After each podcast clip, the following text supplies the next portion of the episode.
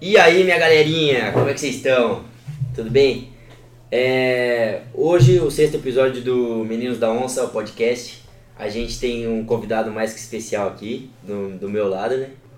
Betão, nosso professor. Aê, Betão! E nos cantos tem o João e o Matheus, como sempre. Boa tarde aí, rapaziada. Show de bola. Vai, apresenta aí. Não, apresenta aqui, velho. Antes da gente começar o nosso podcast, queria agradecer a vocês que estão acompanhando a gente até aqui. Já vai deixando o like aí, se inscreve, né, se puder ajudar. E seguir a gente nas plataformas Apple, Spotify. Apple, Spotify. Apple Podcast. Apple Podcast e na... Spotify. E no Spotify. Apple, Spotify. E o YouTube. E no YouTube, né, que estamos aí... Quem não tá assistindo a gente pelo YouTube, hein? Eu falei que o Betão falou, né? Tá valendo. Bom, beleza. Tá valendo, Felipe. Então eu espero que vocês curtam o episódio aí de hoje. Show. Oi pra todo mundo. Obrigado por terem me convidado. A gente tá tentando organizar isso já faz um tempinho, né? Com certeza. E agora deu certo. É isso. Ai, graças a Deus. Ufa. Não aguentava mais. Betão, pra começar com chave de ouro aqui. Manda ver. Vamos falar um pouco aqui sobre a sua profissão, né? Olha, como surgiu o seu gosto pela matemática? Na verdade, o gosto pelo conhecimento, né? Eu cresci numa época que não tinha internet, né? Uhum. Então o conhecimento não era tão simples assim de conseguir. A gente conseguia conhecimento indo pra biblioteca, arrumando revista, livro, ou conversando com alguém que sabia alguma coisa. Uhum. E qual o melhor lugar pra alguém saber alguma coisa do que a escola? Exatamente. Sim. Né? Eu ia falar biblioteca. Também. Mas a escola tinha biblioteca. Sim. E também a biblioteca, que foi um lugar que eu frequentei bastante.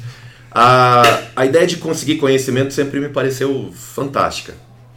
E gostando de conhecimento, a escola sempre foi um ambiente também fantástico para mim. Uhum. Acho que foi por isso que eu continuei trabalhando com a escola, segui dali para frente e estou nessa profissão já faz um bom tempo. Muito legal.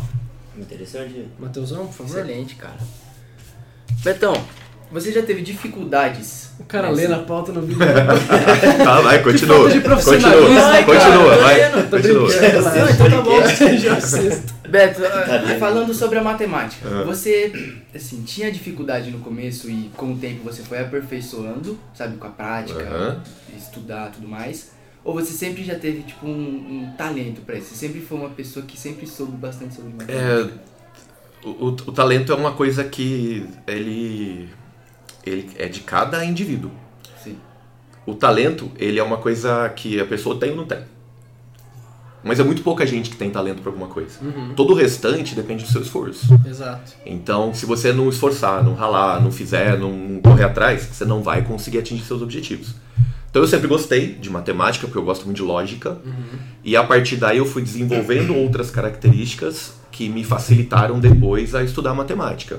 Sim. Pensamento abstrato, pensamento lógico-matemático, ou pensamento concreto, ou outros tipos de pensamento que vão levando a gente para esse caminho. Uhum. Então tudo depende daquela sementinha de você saber, acho que eu consigo fazer isso. E a partir dali você vai fazendo ela germinar com o seu esforço. Sim. Regando todo dia um pouquinho, transformando aquilo em algo que faça algum sentido para você depois para frente. Então você não foi num ponto diretamente na matemática. Não, eu gostava de muita coisa na escola, Felipe. Eu tava como vocês estão agora para se formar, eu também tinha um monte de dúvidas de saber o que eu ia fazer.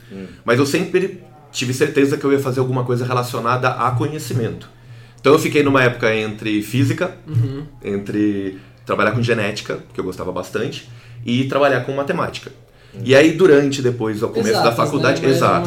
Eu gostava muito de exatos, apesar de... A diretora que eu tive no colégio, lá no terceiro ano, ela fez um teste de vocacional com a gente na época. Ela fez um teste com todo mundo da sala e o meu deu literatura em primeiro lugar. Nossa. E não exatas em primeiro lugar. Assim, com o dobro de estatística. E aí, no segundo lugar, veio exatas, matemática, e eu gosto muito de literatura, mas também gosto de exatas e acabei optando por esse lado. Eu não consigo imaginar o Beto dando aula de literatura.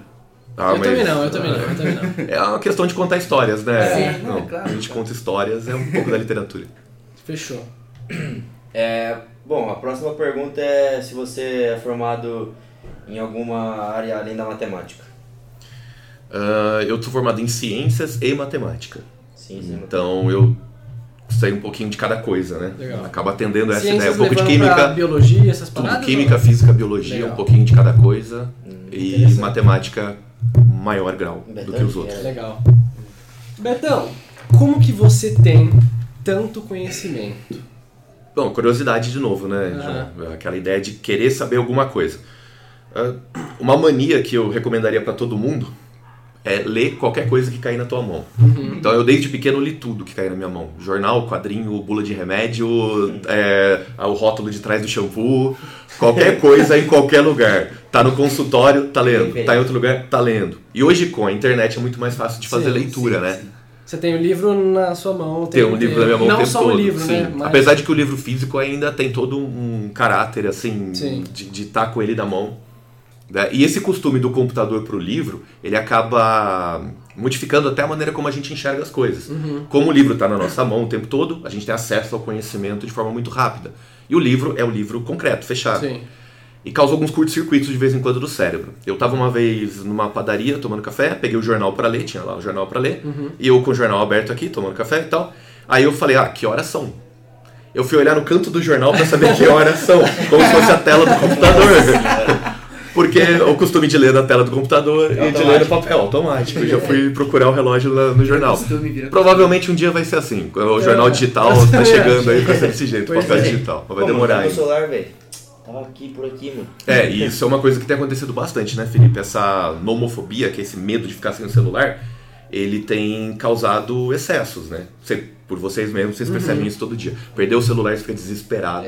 Você quer encontrar... pelado, né? Sim, Matheus já passou por isso. Não, não é, o Beto. Esses caras aí, o Felipe com o Gustavo, eles ficam escondendo meu celular. E eu sei que eu não perdi. É isso mesmo.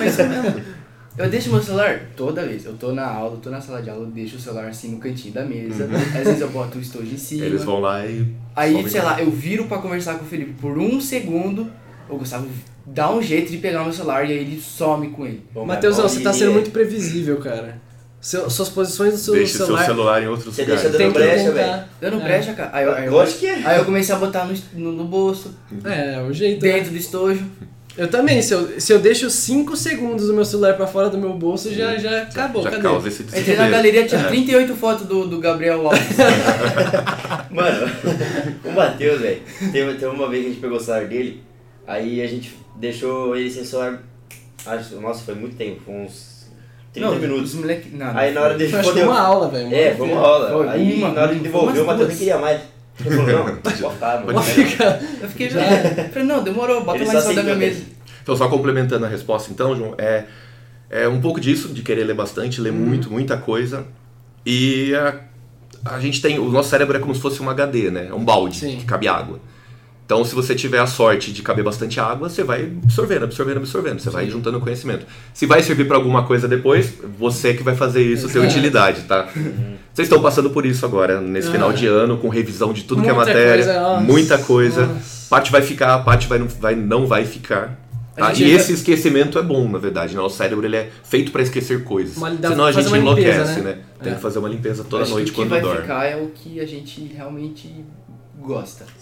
Sim, a chance é bem maior essa. Tanto do gostar ou do assunto, da matéria, ou do ambiente que você tá. Sim. Das pessoas, das aulas, daquele momento, do momento que você tá vivendo naquele instante. Isso vai acabar ficando, assim. E com isso, né, com esse seu conhecimento todo, como que funciona a sua rotina, assim? Você tem alguma, sei lá, você estuda pra saber tudo, sabe? Tem alguma coisa assim? Estudar com o tempo você vai recolhendo essas pequenas partes, sei lá, e vai construindo esse seu conhecimento. Como é uma profissão, né? Já é a minha profissão. Sim. Esse conhecimento ele pode ser cumulativo. Então tem coisas que eu já estudei há algum tempo que eu não preciso estudar de novo. Você olha, vou ter que fazer isso aqui, então eu já sei os caminhos para chegar naquele lugar. Mas isso caracteriza a experiência que a gente tem ao trabalhar num determinado lugar. Vocês estão aqui no 6º episódio, vocês já têm um pouco mais de noção do onde vai o áudio, o que vai colocar na tela, já é mais a posição de todo mundo. Sim, você consegue isso através da experiência. Então a experiência acaba sendo importante ao longo do tempo também. Legal. Beto, assim, tem alguma disciplina, algum assunto que você tem uma certa dificuldade? Que você, tipo, cara, eu não consigo, não entendo. Sempre, né, Matheus? Você tem um monte de assuntos que fogem um pouco daquilo que você sabe, né? A gente vai atingindo um determinado limite, por mais que seu cérebro se expanda para aumentar esse limite. Sim. Isso é bom do cérebro. Quanto mais você aprende, mais ele expande. E aí você não consegue mais voltar para onde estava antes. Mesmo assim, tem algumas coisas que você demora para entender. Sim. Então tem algumas coisas, mesmo dentro da matemática, que eu vou ter dificuldade para entender, que são coisas muito mais avançadas, que eu tenho que sentar, estudar, ler, ver alguém fazendo, ver alguém falando sobre o assunto, para depois entender. Mas isso com todas as coisas na vida, né? Sim. A gente tem que primeiro engatinhar, para depois andar, para depois correr. Exatamente. Então não dá para sair correndo antes de... E alguma disciplina fora da matemática? Ah, não sei, eu sempre gostei de, como eu falei, eu sempre gostei de escola, né? Então não tinha uma matéria assim na escola que eu desgostasse. Então todas eram legais pra mim, sempre tinha um pouquinho de cada do que eu gostava de fazer. Até educação física, gostava sim, educação física. Gostava, a gente jogava, não era bom em educação física, tá? Eu era obviamente, eu era mais do grupo dos nerds, entre aspas, tá? Mas interagia com todo mundo, vivia com todo mundo, brincando com todo mundo. Então eu jogava vôlei, jogava basquete, bastante basquete, eu participei de alguns jogos, mas mais pra esse lado, pra me divertir, nunca pra ficar competindo, esperando ganhar desesperadamente, como um monte de gente gosta de fazer. Legal. Futebol também, você gostava? Jogava muito pouco, Felipe, muito. Será? Eu era ruim pra caramba de futebol. Jogava um pouquinho na linha assim, mas era perna de pau pra cá. Só pra completar o time, isso. Era pra completar o time. Quem vai completar o time? Eu levantava a mão. Me deixa por último, me escolhe por último que eu vou completar o time. O Betão tá faltando um pra jogar no gol pra nós. Faltou o zagueiro. Faltou o zagueiro. Mas era legal porque eu olhava e falava, puta, aquele cara vai pra lá. Ele ia, mas eu não conseguia. O cérebro pensava antes do corpo, então não ia. Uma pergunta... O que você tem algum hobby no tempo livre que você gosta de fazer assim? Ah, leitura, com certeza. Gosto de assistir algumas séries, né? Como vocês também, bastante. Por muito tempo colecionei quadrinhos, um monte de quadrinhos. Hoje são todos guardados lá, armazenados. Hoje é mais fácil de legal. Ler o digital do que guardar papel, realmente. Né? Muito quadrinho. E alguns jogos, algumas coisas assim. Acho que são os hobbies mais... caseiros, assim. É, mas caseiros. Jogos também. Jogos de RPG, Felipe. Eu joguei muito RPG. Eu tenho uma turma que a gente jogou por quase 15 anos o mesmo jogo. Nossa. Tá, a gente deu uma parada agora por causa da pandemia. É recente isso, hein? Sim. E agora em julho, pra ver se a gente consegue voltar a jogar. A gente costumava se reunir quase todo final de semana pra jogar. Da hora. E é uma turma que meus amigos a gente gosta bastante ali. E você costumava jogar como mestre ou de jogador normal? É, eu tive um problema em relação a isso. Uma época, quando eu comecei a jogar RPG, o pessoal narrava lá. Eu começava a ler os livros e falava, mente de exatas, né? Eu começava a ler o livro e falava, não, mas ele tá falando um negócio errado ali. Não, que eu guardava as informações do livro.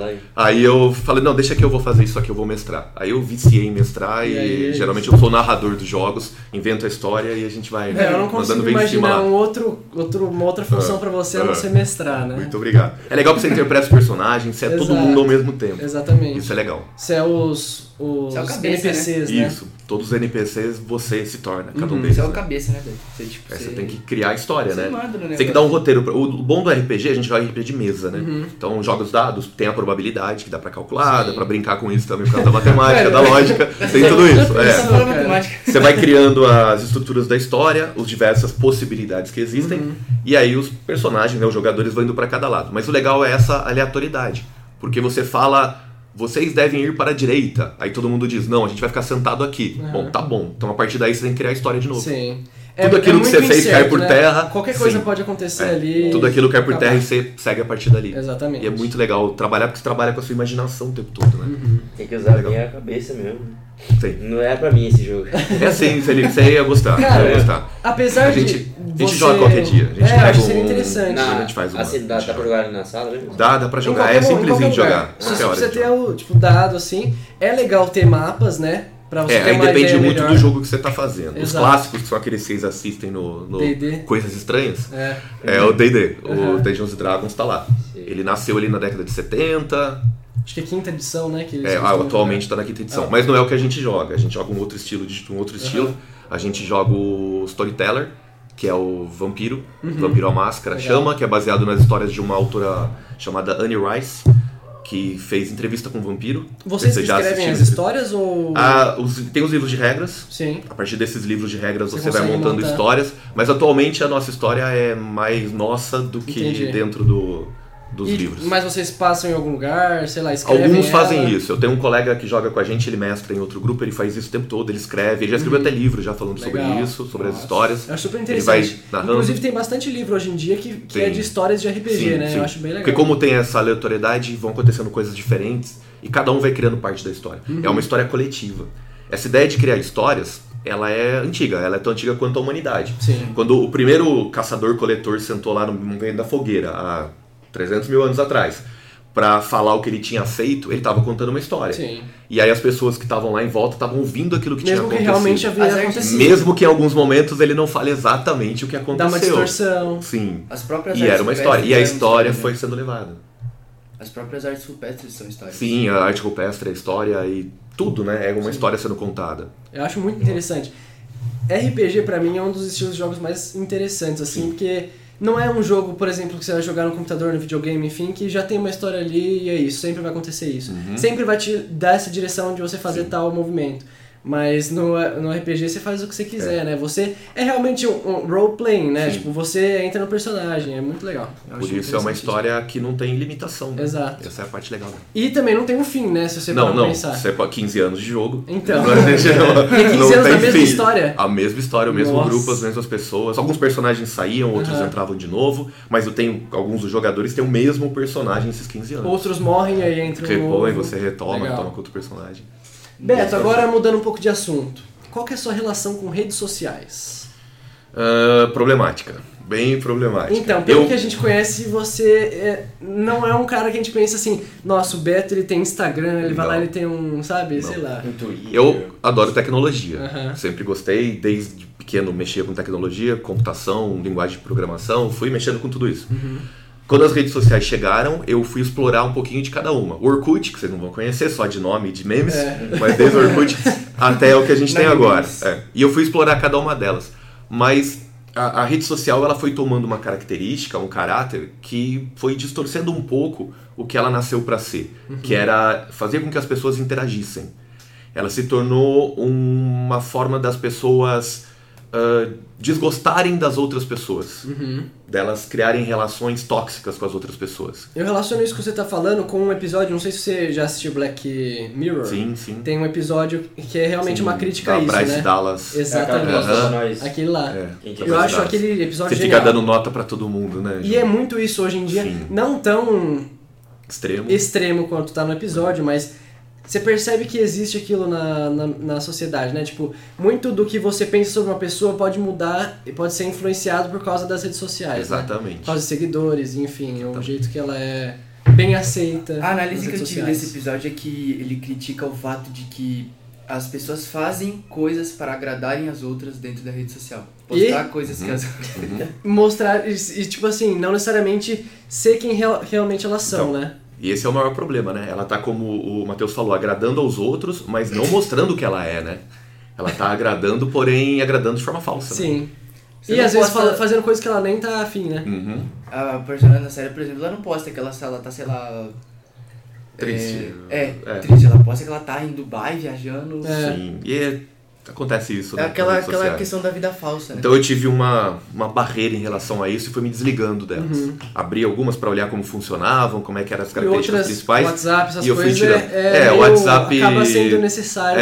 Uma necessidade, né? Pra usar o mínimo possível também, mas acaba sendo uma necessidade de trabalho até, né? E também, qualquer coisa você é cancelado na internet, né, hoje em dia. Sim. Você não pode falar nada da sua opinião, que seja... Eles já buscam qualquer coisa que você falou, qualquer defeitinho pra te criticar, né? Você acerta 1000 vezes e erra uma, a pessoa vai focar na uma que você errou. Pra tudo, isso é uma característica humana, né? Desde que existe a humanidade, isso acaba acontecendo. O que você faz de errado é muito maior pras pessoas do que aquilo que você tá fazendo de correto. Então você tem que fazer muitas coisas corretas pra superar uma coisa errada. Sim. E a rede social expandiu isso enormemente, né? Exponenciou isso. Então faz um negocinho ali, pandemia, foi cancelado por todo mundo. A pandemia ajudou, porque todo mundo ficou em casa, né? Todo mundo ficou interagindo online, pela internet. Sim. E mostrou um lado que é ruim da internet. Mas isso é também, é provavelmente temporário. A gente vai ter aí... A pandemia, né? Sim, também aumentou, né? Aumentou. Essa ideia da internet, ela deve sofrer evoluções, como tudo vai evoluindo, felizmente.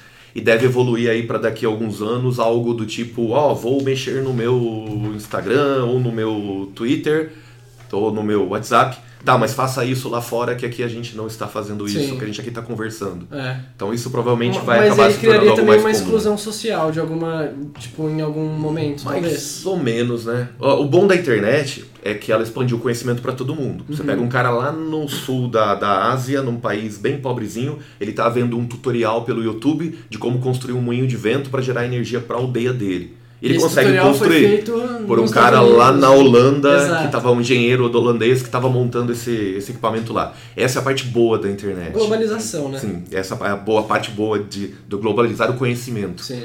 E a parte ruim é essa que o Felipe falou, que você vão existir algumas atitudes muito tóxicas que vão acabar afetando e fazendo pessoas passarem muito mal por causa disso. É, realmente isso a gente vê cada vez mais, né, na nossa sociedade, que pessoas se influenciando por causa de hate, né, por causa de ódio virtual, Sim. né?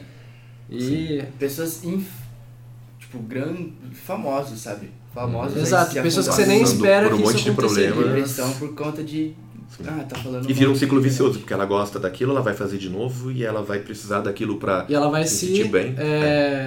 Vai ser julgada de novo. Exato. Nossa, aí é o que acontece. Mas vai evoluir provavelmente pra melhorar, esperamos. Beto, come porque... Essa é bem boa.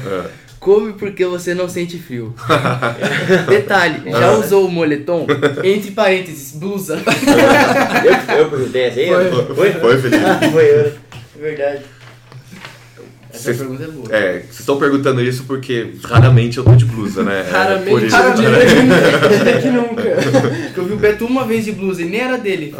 Foi o Brunão que pediu pra ele colocar a blusa. E eu acho que era minha, aquele momento. É verdade, acho que era tua blusa. Foi a minha blusa. Não, eu não tenho moletom. Eu já tive minha blusa usada pelo Beto, tá legal? Você tá no quadro lá, né? Já não. Tá. Eu não uso mais aquela blusa. Tá. Com certeza. Eu não... Nem lavou. Eu não tenho moletom, Matheus. Mas eu tenho blusa, obviamente, né? Tem lugares muito frios que a gente tem que usar blusa. Jaqueta, blusa, Mangalão, blusão, essas coisas. Beto, eu relaciono você muito com o Sheldon. Sempre você tá de calça jeans, o seu tênis preto clássico e uma camiseta com uma estampa.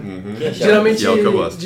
Uma camiseta de cor lisa, né? É um personagem de seriado do Big Bang Theory. Isso. Ah, tá. Que ele é Ele é um físico, né? Ele é físico... E ele é muito... Eu adoro seriado, tá? Então é um elogio toda vez que falo alguma coisa assim. É um elogio em relação ao Sheldon. Só que eu já dou um pouco mais extremista do que eu, né? Assim, sim, ainda consigo conviver com pessoas. O Sheldon já não. Ele é completamente piradão. Mano, é muito legal, é muito boa. É muito boa. Onde tem essa série? Hã? Onde tem? Na HBO. Ah, não tem. Mas ela é bem legal, velho. Muito. Então, aí o frio eu sinto muito pouco frio. Mesmo indo às cidades frias, eu acabo sentindo muito pouco frio. Como? Eu queria levar isso pra minha vida, sabe? Eu acho que é um pouco do organismo, que deve ter alguma queima de caloria ali diferente, que não me deixa sentir tanto frio. O Beto é um holograma, não tem o que falar. Confirmado. Não é. Pode tocar que é de verdade. A prova tá em cima da mesa. Bate. E também aquela ideia da mente, não tá tão frio assim pra eu ter que usar blusa. Psicólogo, você acha que é psicológico? Será, Felipe? Psicológico também, Felipe. Você acha que é o psicólogo, então? A mente comanda o corpo, não é assim que funciona? Então. Legal. Mas, Não, mas é do costume de não usar mesmo, não sei se é tanto frio. Eu vou pensar toda vez que eu for sair de casa... Vou falar, nem tá frio. Nem tá frio, tá? Ou você usa a psicologia reversa, que você falou de psicólogo, psicologia reversa. Na hora que você sair de casa e tiver muito frio, você pensa assim: sou um picolé, eu preciso do frio. Sou um picolé, eu preciso do frio. E vai. Imagina o Beto. E vai. Ou imagina um deserto lá, assim, passando. Pode ser também. Passando calor. Mentaliza o deserto. Olha que sabe funciona. Verdade. Legal. Betão me ajudou. Beto, uma pergunta também dessa... desse nível. Desse nível. Tá. São três perguntas que são as clássicas, beleza, né? A terceira é, você se alimenta? Sim, João. Porque nunca foi visto pela humanidade. Eu tenho uns horários, eu sou chato com os horários de alimento. Então você eu tenho o horário do almoço, o horário da janta, assim, eu almocei antes de vir. Meu horário de almoço, eu fui almoçar. Legal. É que eu não costumo comer entre as refeições. Entendi. Essa exatidão acaba funcionando também em algumas coisas da vida. Come o suficiente pra poder ficar até a próxima refeição. Entendi. Então não tem necessidade de ficar beliscando, comendo, pegando coisas no meio do caminho. Legal. Tá, por isso. Ah, eu tomei café da manhã. Come bastante... Mas ó, vocês estão numa fase de crescimento. Quando eu tava de vocês, eu comi o tempo todo também. Não, o Felipe é que agora... Não, Felipe... Felipe é um bolinho no bolso. Já vai tirar a barrinha do bolso já pra comer um pouquinho. Então, beleza, igual vocês, comi o tempo todo. Mas depois você vai se acostumando o seu corpo, acostumando a ter um ritmo de vida. Sim. E aí você vai levando isso de forma regrada. Nossa, pra depois, comi, né? Hoje, saí 2 horas antes de vir pra cá. Foi brincadeira. Tá vendo? Tomei café da manhã, comi uns biscoitos de polvilho. Não sendo café da manhã. Biscoito de polvilho. Aí tomei um copo de leite, aí era 1 e pouco, eu almocei. Aí antes de vir pra cá, eu comi uma barrinha de cereal. Então, entre as refeições, você lancha, é isso que você tá falando. Muito! Hoje eu mandei meu café pro Matheus, né? Mandei a foto. Aí eu tomei café, que foi uma banana, 2 ovos mexidos e 2 fatias de pão integral com requeijão. Mas é sacanagem. O que ele tava de banana é sacanagem. Aí... É que como... Ele traz um saco pra escola. Eu vi já ele saindo com o lanchinho na bola. É que como no dia de escola, eu tenho que fazer só um cafezinho básico pra comer, pra dar o tempo do horário pra mim ir pra cá, senão eu vou demorar muito pra comer, né? Aí como eu tô de férias, né, eu entrei de férias esses dias, aí eu já fiz um café. Aí eu já fiz um café mais reforçado. E aí na hora do almoço, eu pedi marmita. E aí não chegava logo. Aí eu falei, não, vou fazer um misto quente aqui. O cara não chega, eu vou fazer um misto quente. Aí eu botei lá no micro-ondas o misto quente. E aí o cara buzinou. Aí eu deixei lá o misto quente, tá lá aí. Vai servir de lanche agora que você voltar. Chegando eu já vou voltar pra dentro. Então é costume do próprio corpo. Você vai acostumando o seu corpo. Legal, isso é bacana, cara. Betão, as perguntas. Por que você não costuma se sentar? Aí é do trabalho, né? Eu tô lá dando aula, tô aplicando as coisas pra vocês. E aí raramente preciso fazer isso. Aqui eu tô, né? Olha aí. Oportunidade rara. E à tarde, como eu trabalho no computador depois à tarde, vou fazer algumas coisas no computador, eu acabo ficando a tarde toda praticamente sentado. Então não é bom ficar nem muito sentado, nem muito em pé. Nossa, então eu acabo fazendo isso também. Minha vida inteira, em alguns horários. E é ruim, né? É. Então, a hora que eu tô andando ali, eu prefiro ficar andando pela sala, fazendo as coisas e atuando com vocês. Legal. Aí depois sento um tempão e descanso. É isso. Então tá. Esse aí já foi, já. Não foi, esse aqui de baixo, ó. Então. Você tem costume de jogar jogos ou algo relacionado ao videogame? É, a gente comentou, mas não falou especificamente, exatamente, tá? Sim, eu sempre gostei de jogos. Eu... cresci com o Atari, né? Os primeiros videogames que existiam, o Atari. Famoso. O Atari, o Master System e outros foram aparecendo com o tempo. Então a gente tinha aqueles joguinhos que hoje em dia o som é muito chato, né? Aquele som de 8 bits é muito chato hoje em dia. Qual que é aquele lá que você pega na maquininha assim? Fliperama? Né? Fliperama. Fliperama também, joguei muito fliperama em alguns lugares. E aí eu fui crescendo nessa época em que os jogos estavam surgindo. Então sim, sempre gostei muito de jogar. E hoje, com o avanço dos jogos, dá pra jogar algumas coisas de RPG muito boas, sim, né? Então tem alguns jogos excelentes, assim. Eu gosto muito de jogo que tem história. Uhum. Então você tem que entrar na história do personagem, você tem que entender o que tá acontecendo. Legal. E fazer tudo lá. The Last of Us. Não joguei esse ainda não. Porque eu tenho PC, né? Então ainda não tem pra PC, né? Deve sair agora no final do ano. Mas Fallout 4 eu adoro, o Red Dead Redemption é muito bom, o 2. Red Dead Redemption. Isso, é muito bom. O Skyrim é muito legal também. Então joga tudo RPG, tudo RPG. É legal, Skyrim é legal. De tiro você não gosta? Algumas coisas, não sou tão fã não. Joguei bastante. Jogou? Aqui em Jaguariúna tinha um lugar lá onde aquele shopping antigo, que agora é tudo loja, é tudo escritório e loja ali, lojinha ali, né, escritórios. Lá tinha uma lan house. A gente fazia corujão lá. A gente agendava lá pro final de semana, sexta-feira à noite, aí chegava lá sexta-feira depois da escola, e dava 10 horas da noite, estavam 16 pessoas, eram equipes de 8, uhum. Passava a madrugada jogando lá, até amanhecer, todo mundo jogando. Porque não tinha online internet como vocês têm hoje, né? Então a gente ia improvisando. Co-op, né? Isso. Tipo assim, você tem que... É tudo na mesma rede, né? E era engraçado porque você tava jogando, o personagem morria, uhum. aí o cara levantava lá na tua mesa, ver o que você tava fazendo e gritava, olha, ele tá aqui escondido atrás da caixa. Que vacilão. E aí saiu as discussões por causa disso. Mas... Beto, acho que um dos jogos, cara, um dos melhores jogos que eu já joguei na minha vida inteira foram Shadow of the Colossus. Não sei se você já jogou. Já vi, eu vi vídeo só, esse eu não joguei. E God of War. Free Fire. God of War é muito louco. Muito bom, né? Você chegou a jogar The Witcher? Sim, era outro pra falar também. Uhum. O The Witcher é uma das melhores histórias de jogos que eu já joguei, também, o 3, né? A história é tão boa que eu lembro que, principalmente nas férias que eu tenho pra jogar, né? Uhum. Eu acabo fazendo crujões lá. Então essas férias aí... provavelmente eu vou ver se eu arrumo algum jogo pra pegar um tempinho que eu consiga jogar.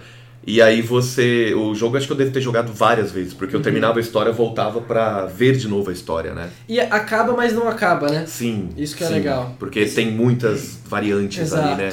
Muitas coisas pra se fazer. Um jogo que eu achei muito interessante, que eu acho que até, não sei se você conhece, chama Detroit Become Human. Eu sei o jogo de androids, né? Sobre androids, mas não joguei ainda não. Eu achei bem a sua cara. Bem legal. Vou tá na minha listinha lá, viu, João? É bem legal. Tem uns que estão na listinha pra eu pensar em pegar. Foi esse lançado pra PC. Tá pra PC, tá. Eu vi que tá pra PC. Bem legal, velho. Tá na lista também. Uma história também interessante. Eu só preciso organizar meu tempo pra poder jogá-los, né? Então, às vezes não adianta eu ter ele e não poder jogar, não tem graça. Né? Eu preciso organizar meu tempo pra isso. Esse The Witcher da série? Da série, a série foi feita, o jogo é antes, a série, na verdade são uma coleção de livros, e aí viraram os jogos, e agora virou a série. Você assistiu a série? Virou a série, assisti. É medieval? Mas é legal. Eu não cheguei a jogar, mas... Dependendo da mídia que você comece, você acaba gostando mais dela, né? Se você começa lendo os livros, você não gosta muito do filme. Acontece muito com o pessoal que curte Harry Potter, né? Leram os livros, aí vai assistir o filme e fica meio assim, faltou o filme tal coisa. Vago, né? O filme é a cabeça do diretor, né? Sim. Então ele coloca aquilo que ele acha que é importante pro livro, pro filme. E o livro é muito mais rico, muito mais detalhado, né? Livros a gente lê e a gente tem que ser o diretor do livro, né? A gente tem que viajar dentro do livro o tempo todo. A gente tem que fazer essa viagem fantástica por dentro da leitura. Agora, o jogo é muito bom por isso, né? Ele tem essas vertentes diferentes. Você consegue fazer várias possibilidades. O que um livro também às vezes não traz, né? Não traz. Aí, não traz. E aí, Felipe, só... Você gosta do livro, então você não gosta muito do filme dos jogos. Se você começou com jogos, você achou algumas coisas faltando na série... Ou se vai ler o livro depois você fala, mas não era desse jeito que eu tinha pensado. Porque foi a primeira maneira como você se apresentou para aquela mídia. Os próprios filmes da Marvel, né? Também, quem acostuma a ler quadrinhos, vê um monte de coisas, tá faltando tal coisa, não gostei disso. Às vezes não é fiel, né? Não dá pra ser, né? A mídia é diferente, você não consegue colocar a mesma história que você coloca no papel, no desenho, do que você coloca lá na tela. Então, não tem como retratar igual. O Ultimato foi um filme muito bom, mas se você fosse levar o pé da letra das histórias dos quadrinhos... contexto ali da guerra do Thanos seria muito diferente. Não sei, viu, Matheus? O meu preferido ainda é o Capitão América, o Soldado Invernal. Mesmo os outros saindo, é o que eu ainda gosto. Ele não é aquele cara super poderoso, né? E tal. E tem uma história de espionagem muito legal no meio do filme lá. Ainda pra mim é o meu preferido. O Buck como vilão, né? Eu acho muito legal. Bem fiel aos quadrinhos, imagino. Mais fiel do que outros. Sim. Guerra Civil a gente espera... Pelo menos você vendo, tendo como base o quadrinho, você espera mais personagens, mais heróis. É que eles não podiam na época retratar, né? Exato. A Marvel ainda não tinha direito dos personagens, como tem agora. Mas mesmo assim ficou bom, né? Ficou assim. E apresentou os personagens para uma nova geração, né? Que isso é legal, né? A empresa depende disso, né? Tem que conhecer, as pessoas têm que conhecer o personagem para ela poder criar mais histórias, poder se vender e poder fazer outras coisas. O Guerra Civil, por incrível que pareça, foi o primeiro filme que eu comecei a gostar da Marvel, porque antes eu não gostava, né? Eu não era muito ligado. Foi quando a gente foi lá na excursão. Eu lembro disso. Aí eu ficava perguntando pro Matheus. Foi em 2016. Isso, Beto, quando lançou, eu já sabia de tudo. O Matheus era o já tinha assistido, já tinha lido uma pá de quadrinho, tanto, né, o arco lá do Thanos, do Guerras Secretas. Desafio Infinito. Sim. Aí catei, né? Não sei o que, eu falei, pô, você viu que a gente vai fazer um passeio lá pro shopping, a gente vai ver um negócio de Egito, né? Ele, sério, você viu o que mais a gente vai fazer? Não, porque a gente vai ver Guerra Civil. E nisso todo mundo ficava falando, ô, você tá time Capitão América, Homem de Ferro? Aí eu ficava, ô, mas onde é que eu tô, né? Que lugar que eu tô? Todo mundo perguntava, falava, mas eu não tô sabendo de nada. Aí você que assistiu, nossa! Adorou e virou ficou, né? Nossa, eu cheguei em casa e ficava pesquisando tudo. Ô Felipe, queria fazer um paralelo aqui que... Esse wallpaper dele... Ele muda todo dia, Beto. Cada dia tem um wallpaper diferente, cara. É igual, olha... Midnight. Esse é do Cavaleiro das Luas. Midnight. Nossa, cara. Todo dia, Beto, você coloca um diferente. Todo dia ele chegou, o Matheus, aperta a tela, segura. Aperta a tela. Mas, ô Felipe, isso que você falou de gostar da Marvel, ou gostar mais da Marvel, é algo também por agora, porque a Marvel tá, hoje em dia, com os melhores filmes. Mas eu sempre preferi a DC. E essa pergunta... A DC é a pergunta, né? Essas perguntas aí. Porque... Tudo bem, respondeu? Claro. A DC sempre me fascinou muito mais. Você tem lá alguns personagens muito icônicos. Batman, Superman. Batman, Superman, Mulher Maravilha, né? A trindade sagrada lá da DC. São os mais conhecidos de todos, né? Pegando Marvel e DC, são os principais. Não, mas sem querendo gabar assim, não sei se isso é verdade ou não, mas eu vi lá o ranking de heróis mais conhecidos, o Homem-Aranha tá em primeiro lugar, não sei. Sim, o Homem-Aranha tá, durante o tempo não estava, mas ele foi melhorando também por causa dos filmes, né? Porque o Homem-Aranha, ele representa vocês. Exato, é o adolescente mais próximo da gente. Que é um carinha de escola, que tá no ensino médio e vira super-herói. E ele tem um monte de responsabilidade, ele tem que ser um cara correto. O público é gigante, né? Sim. Por isso que ele é muito mais próximo de vocês. Eu vejo o Homem-Aranha da mesma forma que eu vejo o Invencível. Também é um personagem muito legal do Mark Miller, né? Que é muito bom. O primeiro episódio. É a mesma coisa do Homem-Aranha, pra vocês também. Ele também é um adolescente, tá no ensino médio e de repente muda completamente de ponta de cabeça. Aí tem a namoradinha dele, aí que não sei o que, aí pô. E o que acontece nesse gancho? Quando o Stan Lee e o Jack Kirby lá criaram, ou outros autores criaram. John Jack Kirby é outra criação. Quando eles criaram um personagem adolescente, foi com essa intenção, porque na adolescência é que as coisas estão mudando. Sim. Então a vida de vocês sempre estão esperando alguma coisa mudar, alguma coisa acontecer. Na história do Miles, né? Sim. Alguma coisa vai acontecer na tua vida. Você tá nesse momento de explosão de tudo. De hormônio, de intenções, de emoções, de paixões. E essa espera de explodir alguma coisa, eles aproveitaram e falaram, por que a gente não coloca um adolescente que tá passando por isso pra ver como ele... Pra chamar atenção. Pra colocar tudo junto, pra chamar atenção. Então ele é o personagem mais querido por esse público, por isso. E tem gente que se inspira também, né? Os pequenininhos. Quer ser Homem-Aranha, quer crescer. Porque você vê, não é tão distante, né? Não é tão distante, sim. Superman é um cara de outro planeta, que foi mandado pelo pai. Ainda mais esses Homens-Aranhas novos aí, que tem toda uma tecnologia por trás, não é só que sai da mão a teia, enfim. Mudaram bastante coisa. Eu tinha a fantasia do Homem-Aranha, eu ficava subindo na quina da parede, assim, aí eu subia na árvore, aí eu ficava, olha mãe. Aí eu vi uma teia de aranha, assim, nas árvores, aí eu falava, olha mãe, fui eu que fiz. Eu soltei ali. Boa, filho. Legal. É da hora. Matheusão, agora uma pergunta profunda aí, por favor. Essa aqui vai dar uma discussão. Mais profunda do que se eu prefiro DC ou Marvel? É verdade. Não, mas essa é boa, viu, Beto? Você acha que o fim do mundo pode acontecer um dia? Quem falou? Quem falou? Você que falou, Felipe? Quem será? Tudo bem, Felipe. Você tá preocupado com o fim do mundo, hein, Felipe? Eu tô bem. O fim do mundo já aconteceu um monte de vezes. É verdade. Né? A gente teve um monte de fins do mundo. Mas não acabou, né? Um que vocês estudam na escola, que foi os dinossauros, lá milhões de anos atrás, por causa da queda do meteoro, provavelmente. Extinguiu-se aquela raça, aqueles animais que haviam na época, e foram surgindo outros. Na história humana, a gente teve um monte de fins do mundo, passou por vários deles. Uma gripezinha, como essa que a gente passou atualmente agora, que não foi pequena, afetou o mundo todo. Se isso acontecesse 100 anos atrás, tinha morrido muito mais gente. Como aconteceu com a gripe espanhola, a peste negra, um monte de outras ao longo do tempo. Então, se você pega algumas culturas espalhadas pelo mundo, em muitos lugares, aqui mesmo na América do Sul, elas podem ter desaparecido porque alguma doença afetou e a maioria morreu, não tinha mais como sobreviver, como sustentar. Mudanças climáticas também aconteceram. Lá na Ilha de Páscoa, que tem aquelas cabeças gigantes de pedra, o povo que tinha lá, eles... acabaram todas as florestas que tinham para fazer as construções, acabaram ficando sem meio ambiente, acabou comida, acabou o modo de vida que eles tinham até então, morreram. Muito interessante. Ficou só a ilha, porque eles mudaram o clima e o clima acabou se voltando contra eles, né? Não se volta contra eles, mas eles fizeram com que o clima não ficasse propício para que eles vivessem, que é o que a gente está fazendo hoje em dia, infelizmente, né? Então o fim do mundo já aconteceu um monte de vezes, vai acontecer de novo em outros momentos.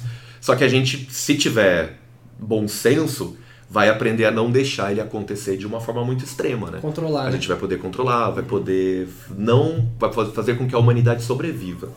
Que a intenção é a humanidade sobreviver. Né? A gente vai corrigindo com os erros e a gente vai bolando alguma forma para não acontecer isso. É muito parecido, Felipe, com o que a gente faz no nosso dia a dia aqui na escola. Você fez uma prova lá de qualquer matéria. Você errou pergunta, você vai tentar fazer de novo para acertar. Sim. Aí você vai tentar e vai acertar, vai perguntar para alguém, vai tirar uma dúvida, vai focar num outro ângulo para tentar acertar aquilo que você quer. Uhum. A humanidade teria que fazer isso também. A gente teria que aprender com os erros. Ó, não vamos mais fazer isso. Vamos fazer a partir dali agora. Por causa das guerras, né? Sim. Com as guerras a gente aprende também, Sim. né? Apesar de não parecer, as guerras hoje são muito menos sangrentas do que eram no passado, tá? Uhum. Hoje a gente vê muita violência, porque a violência é muito próxima por causa da internet. Sim. Acontece alguma coisa, a gente já olha no celular o que está acontecendo. Em tempo real. Houve períodos na história muito mais sangrentos do que a gente tem hoje. Uhum. Não que hoje esteja bom, tem Sim. muito para melhorar ainda. Mas a humanidade tende a melhorar com o tempo e corrigindo essas falhas. Legal. A menos, é claro, que vocês preferiram, acho, né, Matheus?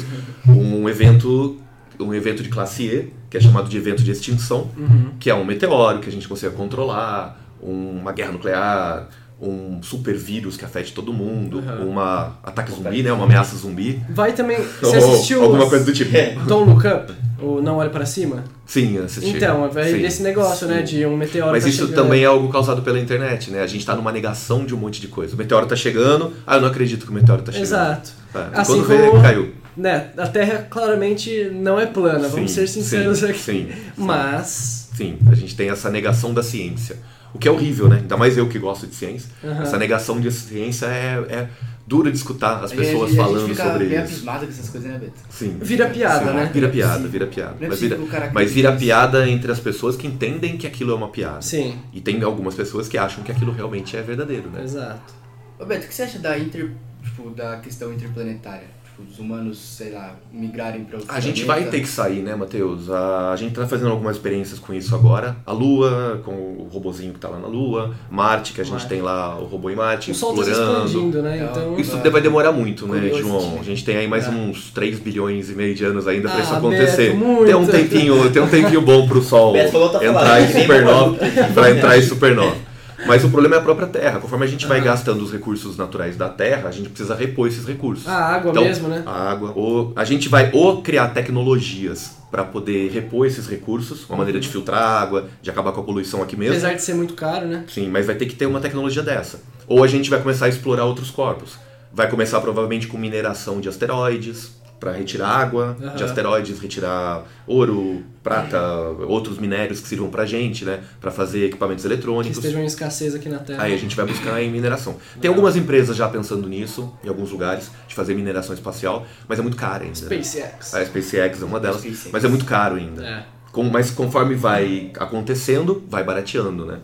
E aí vai chegar um momento daqui a um bom tempo, os seus netos provavelmente vão ver alguma coisa assim lá na frente. E os problemas relacionados a petróleo, por exemplo? Porque é algo também que pode acabar, né? Em breve, né? Teoricamente ele seria limitado, né? Sim. Até então seria limitado. Porque a gente usa como combustível. Como combustível. E não só como combustível. Você achar que você vai acabar com petróleo. Ninguém mais vai usar carro a petróleo, gasolina, diesel. Vamos usar outros meios, eólico... Então, a gente já vê essa mudança sendo feita, né? Tem, gradualmente sendo feita. Mas o petróleo não é só pra isso, né? O petróleo tem o plástico, né? Então, tudo que é de plástico, a gente precisa de petróleo pra fazer. Então, mesmo e também que você muito poluente, né? Pro meio ambiente. Extremamente poluente. A gente até brinca que o carro é o cigarro do planeta. Cada vez que você liga o motor de um carro, é como se uma pessoa estivesse fumando um cigarro. Sim. O planeta tá fumando um cigarro quando você liga um carro. O motor é a explosão. Então, tudo que o meio ambiente, tudo que o petróleo meio que traz pro nosso meio ambiente não é legal. Então, teria que haver um equilíbrio. Só que o difícil é encontrar esse equilíbrio, né? O petróleo ele polui, mas ao mesmo tempo ele traz uma série de inovações tecnológicas. Sim. Ele cria outras coisas boas. Sim, você para pensar na inovação de ter um carro, né? Eu vou com um carro, uma pessoa está passando mal, eu preciso levá-la para o hospital, eu não vou sair carregando ela no meu braço, eu vou colocar no carro e vou levá-la. É uma utilidade boa para aquele equipamento. Que tem que fazer, recente, né? E é recente. O que tem que fazer é aperfeiçoá-lo, para que aquilo que ele causa de ruim deixe de ser causado. A gente tem que tentar fazer isso com tudo. Mas a gente vendo esse negócio de carros elétricos no mercado agora, hoje em dia, é muito caro ainda, né? Você acha que tem como, mais pra frente, começar a ficar mais barato, mais acessível para todo mundo? Sim. Pega o celular como exemplo, João. Celulares eram muito caros. Sim. Poucas pessoas tinham. Uhum. Foram barateando porque foram sendo fabricados em maior quantidade. Uhum. E aí a concorrência veio e começou a um fazer melhor que o outro. Ó, o meu é melhor, tem mais recurso. Isso vai ajudando com que as coisas fiquem mais baratas. Economicamente. É, economicamente. Né? Essa concorrência é boa para a economia. Uhum. E no caso dos carros elétricos é a mesma coisa que está acontecendo. Hoje em dia eles vão diminuir então de fazer carros a combustível e começar a fazer mais carros elétricos. Tem uma planta, uma empresa aqui no Brasil, uma planta, né, que a estrutura da empresa chama planta, uhum. Ela está sendo feita só para carros elétricos no Brasil, já apostando nessa ideia de só ter carros elétricos daqui a um tempo. Uhum. Tem um cara em Jaguariúna, eu não sei o nome dele, mas ele saiu numa revista, ele tem uma casa aqui em Jaguariúna que saiu numa reportagem mostrando que a casa dele é toda feita de painéis solares, uhum. O carro dele é elétrico e a casa toda dele é elétrica, ele não gasta energia. Ele está ligado ao sistema da Electro, uhum. E aí toda a energia que ultrapassa o limite que ele gasta, vai de volta para a Eletro e ele ganha créditos por isso. Legal. Muito olha. Legal. E aqui de Jaguariúna, cara. Muito massa. Ô, Beto, legal. O que você acha daquela teoria, acho que é terraficação, o nome em si. Terraficação de Marte. Você está transformando... É uma coisa que a gente faz o tempo todo, né? Transformar Marte em uma nova Terra, tipo. Transformar a Marte habitável. Sim. Já existe isso socialmente falando. A gente faz isso, né? O tempo todo. Você pega um terreno que está ruim, você aduba, você faz um monte de tratamentos e consegue transformá-lo naquilo que você precisa. A gente vai fazer isso com outros lugares, certamente. Marte vai precisar dessa mudança, dessa transformação. Uhum. A Lua, recentemente, faz um mês e meio, o laboratório lá da NASA mostrou que eles conseguiram plantar alguns vegetais no solo lunar. Para adaptar o ambiente pra gente, né?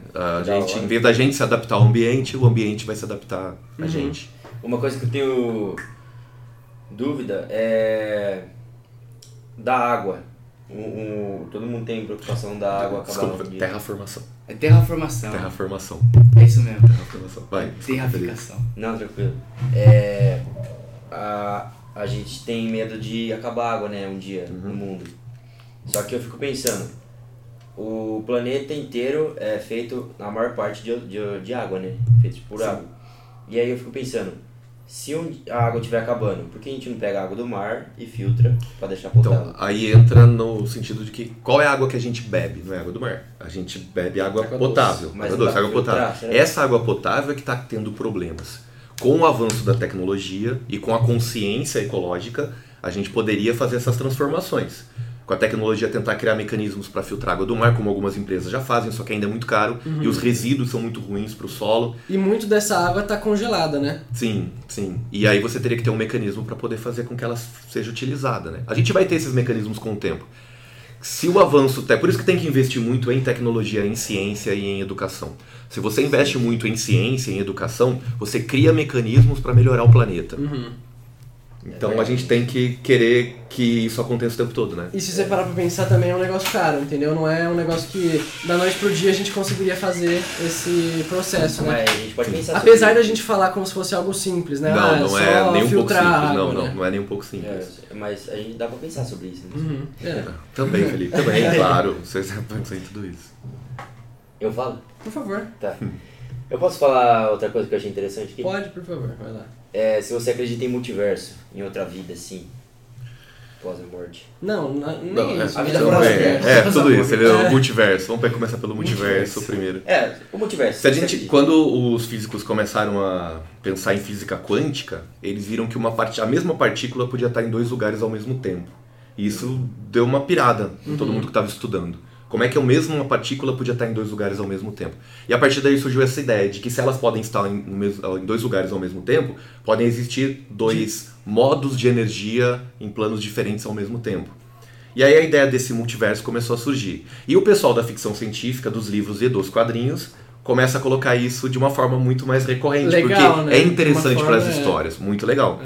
E muitas das coisas que a gente tem hoje de avanço científico vieram dos escritores de ficção científica do passado. O Júlio Verne, que é um escritor que tem uma Viagem à Lua, Viagem ao Centro da Terra, ele tem uma série de livros que já faziam até cálculos matemáticos para mostrar o que ia acontecer depois de 100 anos, 150 anos. Quando ele faz a viagem da Terra à Lua, os astronautas lá são atirados por uma como se fosse uma bala de canhão, atirados para a Lua, o cálculo que ele faz de tempo, que vai da Terra até a Lua, ele erra por pouco, o cálculo dele. Então, ele, há muito tempo antes, já estava prevendo, de forma ficcional, de forma mental, o que ia acontecer. O multiverso começou assim. Vamos imaginar, e se acontecesse isso na minha vida? E se acontecesse aquilo na minha vida? E se em determinado momento eu tivesse feito outra escolha? Essa imagem na nossa cabeça, ela criou esse multiverso. Porque é o nosso cérebro que cria tudo que está em volta. O nosso universo é muito o que a gente enxerga. Então, se eu enxergar que existem possibilidades, eu vou tentar viver essas possibilidades. Aí a ideia de multiverso nasceu na literatura. E hoje, com o avanço da física e da matemática, percebe-se que realmente pode haver essa possibilidade de existir um multiverso. Do nosso universo não ser único. Ter outros universos próximos, ligados a gente, por outras frequências vibracionais, onde a gente poderia até existir nesses universos, ou a lei da física ser completamente diferente e só existir energia, ou existir uma coisa que a gente nem imagina.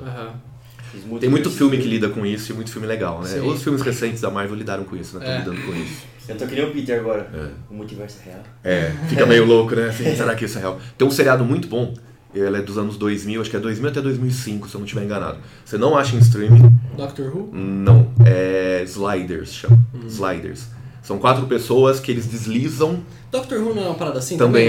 Fala muito sobre essa ideia também de viagens pelo tempo e pelo espaço, né? No caso do Doctor Who.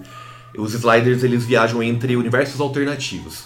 Então eles vão parar no universo onde os nazistas ganharam a guerra, que isso é clássico, né? Vai no universo onde não existem antibióticos. Aí o cara lá cria o antibiótico.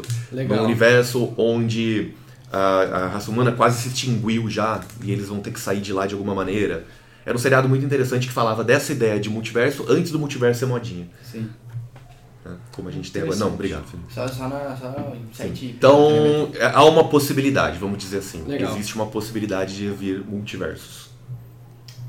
E tem mais uma aqui, ó. Aqui, ó. Que é uma complementação. Se tem vida fora da Terra. De novo a gente entra nesse caso das possibilidades, viu, Felipe? Os mesmos elementos que a gente tem na Terra tem em todos os lugares do universo. Então, se aqui essa combinação de elementos deu origem à vida, há uma grande probabilidade de ter dado origem à vida em outros lugares que tenham condições parecidas com a nossa. Eu vejo muitos astrônomos e tal falando que não acreditam que haja vida fora da Terra. Mas por quê? Né? Porque, tipo assim, você sendo um astrônomo, eu imagino que você saiba que isso acontece, né? Que temos...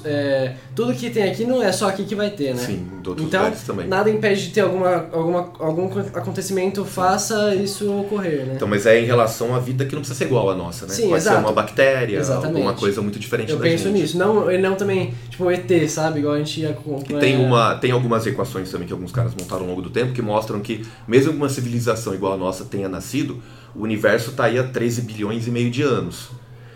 Nesse tempo todo, a gente está aqui na Terra há praticamente 300 mil anos como Homo sapiens e uns 5 mil anos como civilização. Nesses 5 mil anos, a gente já conseguiu ir para o espaço. Se alguma civilização viveu 10 mil anos, ela pode estar viajando pelo espaço.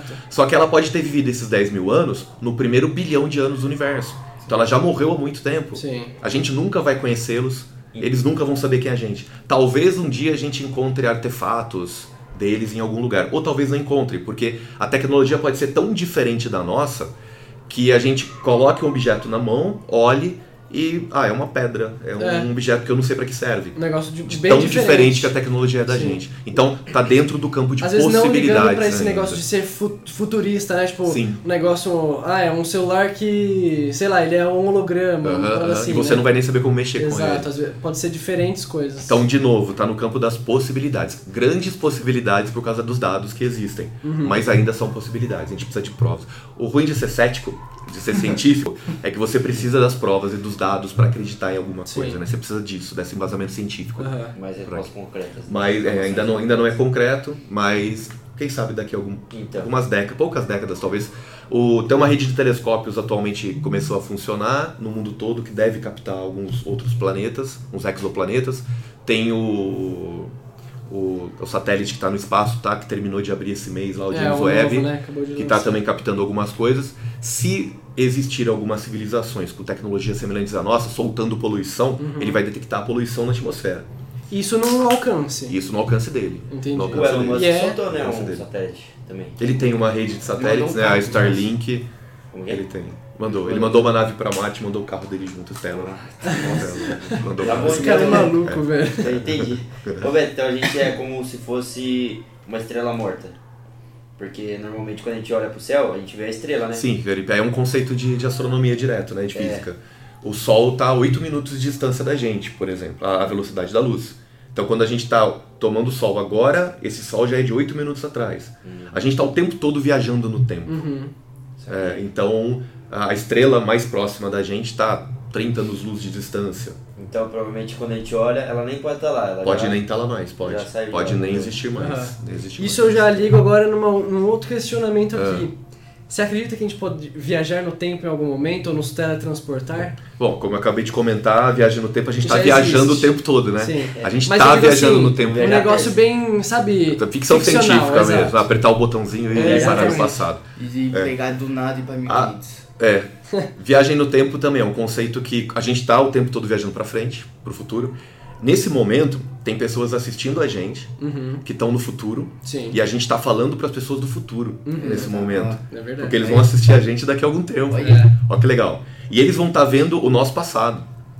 Exatamente. Olha lá, Felipe, já começa a pirar tudo, começa a dar paradoxos na cabeça já, o que está acontecendo.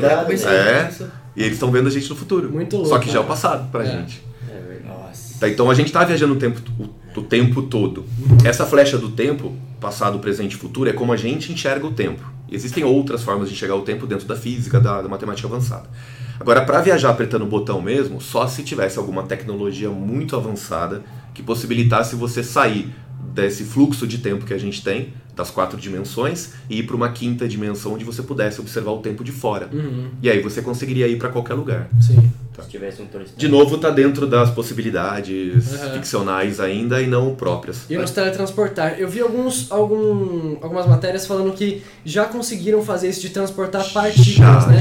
Se não me engano, teletransporte de partículas quânticas. A China tá muito avançada nisso. Ela conseguiu fazer algum teletransporte de partículas já em laboratório. Por enquanto, esse teletransporte de partículas vai servir para comunicação. Como são apenas energias sendo transportadas, pacotes de energia... Esse negócio de tipo, aumentar, por exemplo, um 5G da vida, isso acaba sendo... Sabe quando você está assistindo o Jornal Nacional e o cara fala agora direto do Japão? Aí a pessoa fica lá... Aí ela começa a falar, porque tem um atraso na transmissão. Com essa tecnologia, deixa de existir esse atraso de transmissão. E aí você poderia estar falando aqui com uma pessoa em Marte em tempo real. Caraca, o que seria excelente para a tecnologia ou para qualquer coisa, né? Sim. Se 5G já é um avanço, imagina então esse tipo de tecnologia daqui a algum tempo. Exato. Então eles estão explorando isso. Pode ser, de novo, dentro do campo das probabilidades, que no futuro esse avanço chegue a teletransportar a matéria. Mas aí vai precisar de muita coisa, que aí começa a ficar muito complicado. Porque aí você teria que pegar... uma matéria, por exemplo, desse copo aqui e reconstruir essa matéria em outro lugar. Hoje já se sabe que tudo é informação. Essa matéria é feita por informações, dados montados a partir das subpartículas. Então, se eu desfizer a informação aqui e mandar para o outro lado, ela vai se refazer ali. Mas aí entra em outros aspectos, né? Será que você, ao ser teletransportado, Felipe, vai ser você quando chegar do outro lado ou vai ser um outro você? Já começa a pirar a cabeça das pessoas, né? Alguns filósofos falavam isso no passado. Teve um cara que falava sobre um barco, não vou lembrar o nome dele, mas ele falava, será que o navio saiu de um porto? Ele começou a navegar e teve que fazer reformas ao longo do caminho. Trocou uma vela, trocou um mastro, trocou parte do casco. Quando ele chegou no porto de final da viagem, ele já não era o mesmo navio ou ele continuava sendo o mesmo navio? Então isso aplica-se à nossa vida, porque a gente muda o tempo todo, e também aplica na ideia do teleporte. Será que aquela informação, as partículas serão as mesmas quando chegarem lá do outro lado? Então, porque pensando numa matéria que está aqui agora, nesse exato momento, daqui a 10 minutos pode ser que já seja outra coisa. Esteja diferente, assim como a gente, né? Sim, já mudou a célula, o composto. Para se falar sobre isso... Tem um seriado fantástico, é uma série de seriados, na verdade, vários seriados, uma coleção, que é o Star Trek. O Star Trek mostra a humanidade no século 24. E lá no século 24, a gente criou tecnologias de teletransporte, naves espaciais, e a gente superou os problemas que haviam na Terra, fome, doenças, foram todos superados. Tá? Então lá na frente é um futuro. O cara que escreve, o Gene Roddenberry, ele escreve o Star Trek pensando em como seria um futuro possível e como seria um bom futuro para a humanidade. A gente passou por todos os problemas aqui durante esse tempo todo, né? A gente está no século XXI, passou o 22, teve guerra, teve isso, teve aquilo. Quando chegou no 24, a gente estabeleceu que A gente não queria mais aqueles problemas que existiam na Terra. A gente passou a arrumar problema no fundo do espaço. Entendi. Foi lá pro espaço arrumar problemas lá. E aí a série retrata a humanidade no seu auge, resolvendo os problemas comuns e tentando pesquisar novas vidas, novas civilizações. Muito legal, né? E é um seriado que eu recomendo qualquer um de assistir, tá? Uhum. Tem um monte. Tem um novo agora que estreou na Amazon Prime. Não é aquele que é o... Beyond? Oi? Star Trek tem Beyond. O Star Trek Beyond, tem esse. Tem um desenhinho também falando sobre Star Trek. O universo do Star Trek é muito rico. Uhum. Ele é muito grande. Outra guerra, você falou de Marvel e DC, tem a guerra entre Star Wars e Star Trek, tá? Eu sei, o Star Trek é aquele da orelhinha do rapaz, né? Isso, do Vulcano, assim. Sim, ele mesmo. E o Star Trek ele é muito mais rico pensando na ideia da humanidade. O Star Wars é mais faroeste, né? É. Coisa assim. E aí, qual que é o melhor, João? Qual que é o melhor? Vida longa e próspera. Vida longa e próspera. Eu tenho pouco conhecimento de Star Wars e nada de Star Trek, então não posso fazer. Eu recomendo, viu, João? Você tem um seriado que você vai gostar. Legal.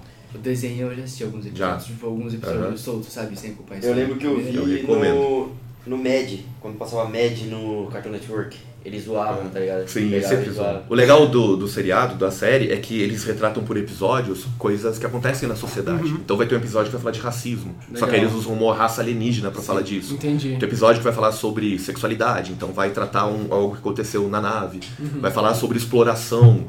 Então eles usam temas atuais pra falar de coisas que estão acontecendo. É muito legal esse trabalho que eles fazem. Eu já vi episódios soltos, nunca peguei pra acompanhar, mas é bem legal. Isso já linka, né, na próxima pergunta. Então, beleza, estamos no ritmo. Estamos certinho. Então, falando sobre humanidade, sobre esses avanços tecnológicos, o que você espera do futuro da humanidade? Você acha que daqui a algum tempo a gente vai poder presenciar as coisas que a gente vê em filmes? Tipo, carros voadores, essas coisas? Alguns já estão surgindo, né? Carro voador a gente tem em alguns lugares. Dubai, acho que tem já táxi controlado por aplicativo, voador. É, aqui, esses carros que dirigem sozinho igual o Tesla, essas coisas. Aqui em Ribeirão Preto eles vão começar a fazer teste com carro voador, acho que da Embraer. Vão começar a fazer teste aqui, pra gente já começar a também trabalhar com essa tecnologia. Como seriam esses carros voadores? Tipo, eles são... É um super drone. É um super drone. O drone tem aquelas hélices, eles têm também hélices, e aí eles usam... Só que ele é muito maior que um drone, cabe 1, 2 pessoas para poderem voar em cima dele. Né, tem uma limitação de tempo. O problema ainda é a bateria, ainda é o combustível. A gente tem um problema energético muito grande. Tem um fato que a gente tem na humanidade ou em qualquer outro lugar, que é a gente precisa de energia para fazer as coisas. Sim. Começou lá com fogo, quando o fogo veio, a humanidade mudou. Sim. Aí começaram a criar outro, o vapor, o Whats lá, vapor, depois veio a energia elétrica, e aí a gente está agora na queima de combustível e outras energias, como a energia nuclear. Conforme a gente vai desenvolvendo energias, a gente vai conseguindo avançar a tecnologia. Então tecnologias desse tipo só vão existir quando as energias avançarem. Vai chegar uma hora que a gente vai conseguir usar a energia do planeta todo. Mas aí vai demorar. Pensando numa energia tipo ecológica, ela é tão funcional, enfim, ela fornece tanta vantagem quanto a energia elétrica que a gente conhece? Por enquanto não tanto, por isso que não usamos ela mais de forma mais comum. Se a energia solar, por exemplo, fosse suficiente para você pegar uma plaquinha solar, colocar em cima do carro e fazer ele funcionar, ninguém mais usaria combustível fóssil. Uhum. Mas você precisa de uma série de placas solares para acumular energia numa bateria e depois colocar essa bateria no carro, ou mandar ela para o carro. Uhum. Então a tecnologia ainda é uma tecnologia com muita defasagem do que a gente precisa. Ela tende a evoluir pela necessidade. Eu preciso de tecnologias não poluentes, de novo, para não destruir o planeta. Sim. Então não é porque, se pudesse, a gente só usaria queima de combustíveis, se não fizesse mal. Okay. Mas como ela faz mal, a gente está tendo que mudar o caminho, corrigir a rota. E aí vem para o futuro. Conforme a gente vai expandindo essa tecnologia, vão surgir coisas lá na frente que vão parecer filme de ficção científica. Uhum. Assim como se você pegar aparelhos de hoje e levar 100 anos atrás, as pessoas de 100 anos atrás vão achar que era de ficção científica.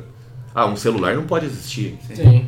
O celular é tão mágico hoje em dia que ele serve pra tudo, né? Você conversa, você assiste filme, você faz até mágica, né? É, Lumos, lá do Harry Potter, você chacoalha o celular, aparece a luzinha, você tá chacoalhando a varinha do Harry Potter, né? Essa frase não ficou boa, mas tudo bem.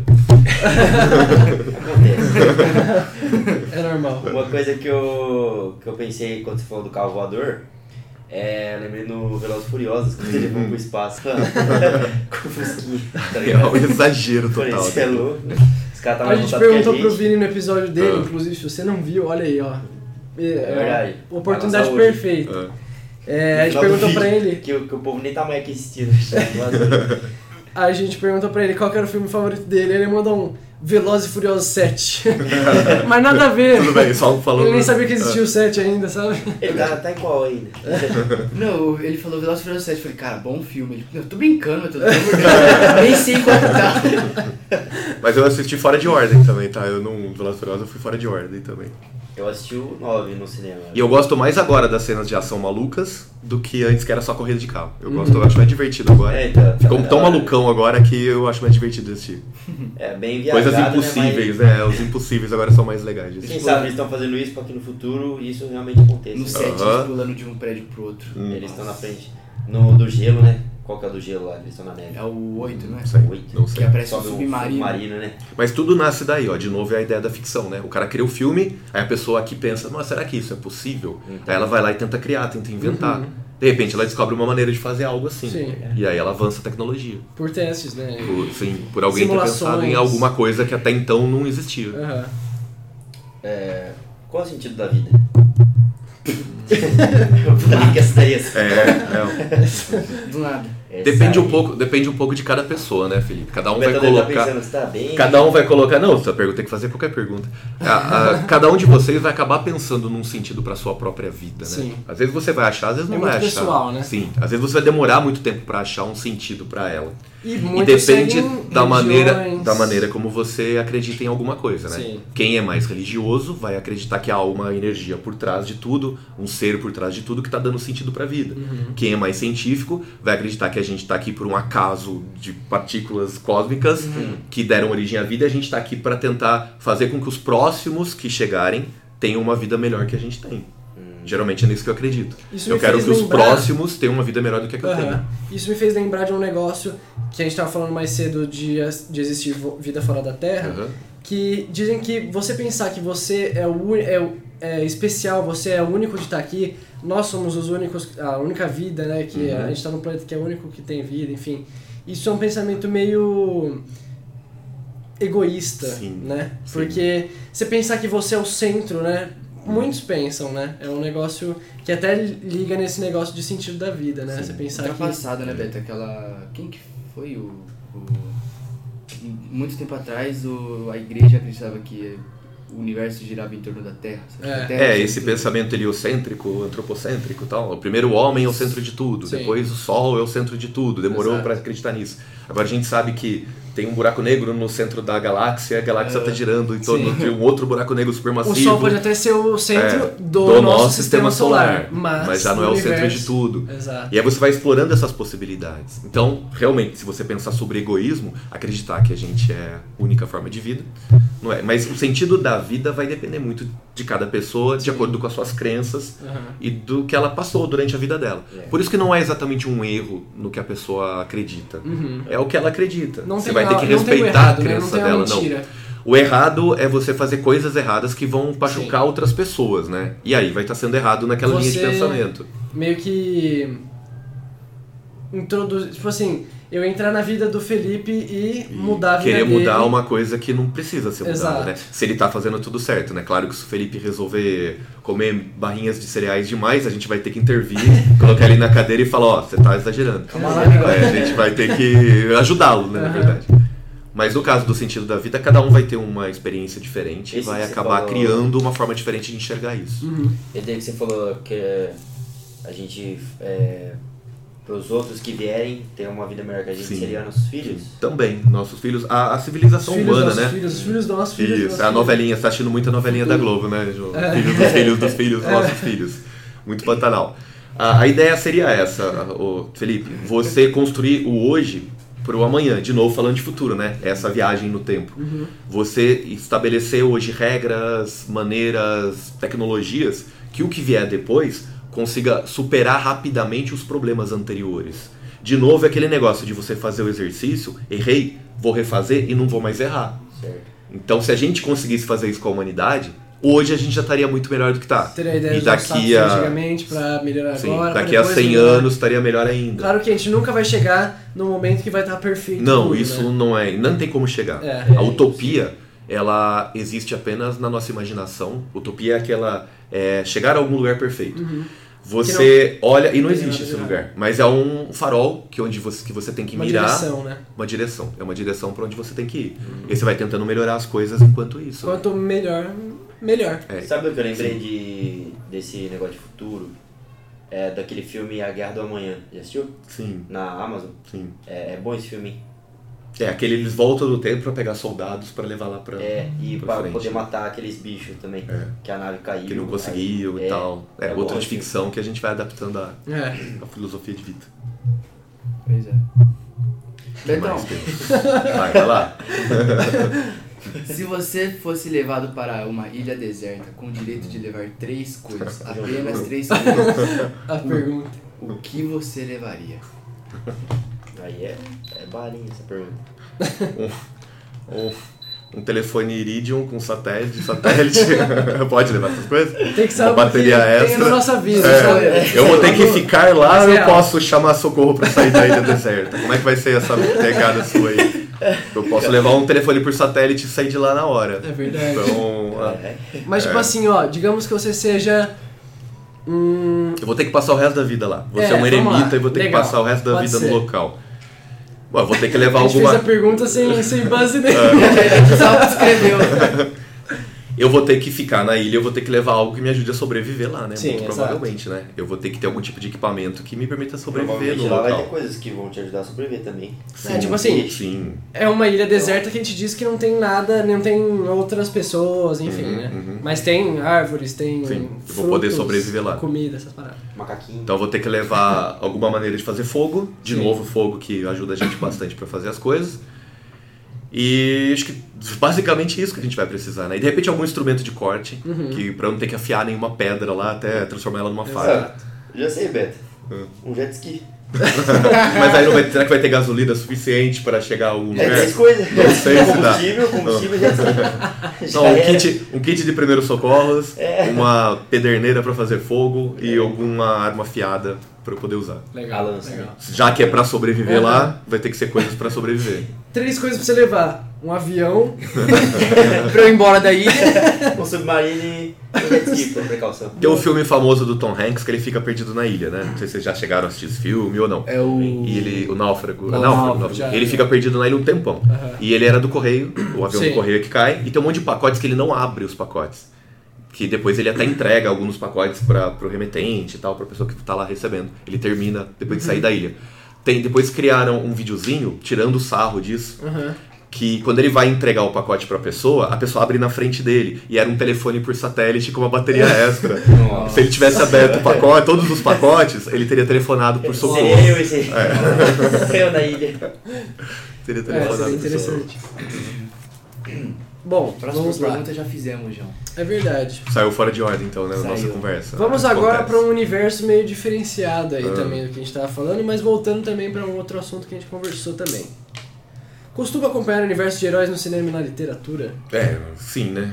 Bastante. Gosto bastante. Meio... Por gostar de quadrinhos, tá? Os quadrinhos acabam fazendo a gente gostar depois dos filmes do seriado, você acaba acompanhando aquilo que acontece, né?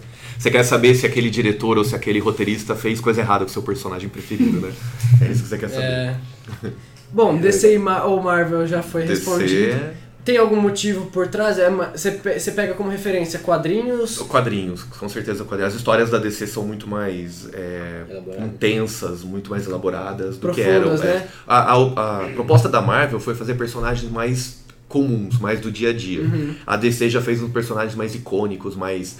A DC criou a Liga da Justiça, por exemplo, com 7 personagens, para ser uma espécie de Monte Olimpo, onde os deuses estavam.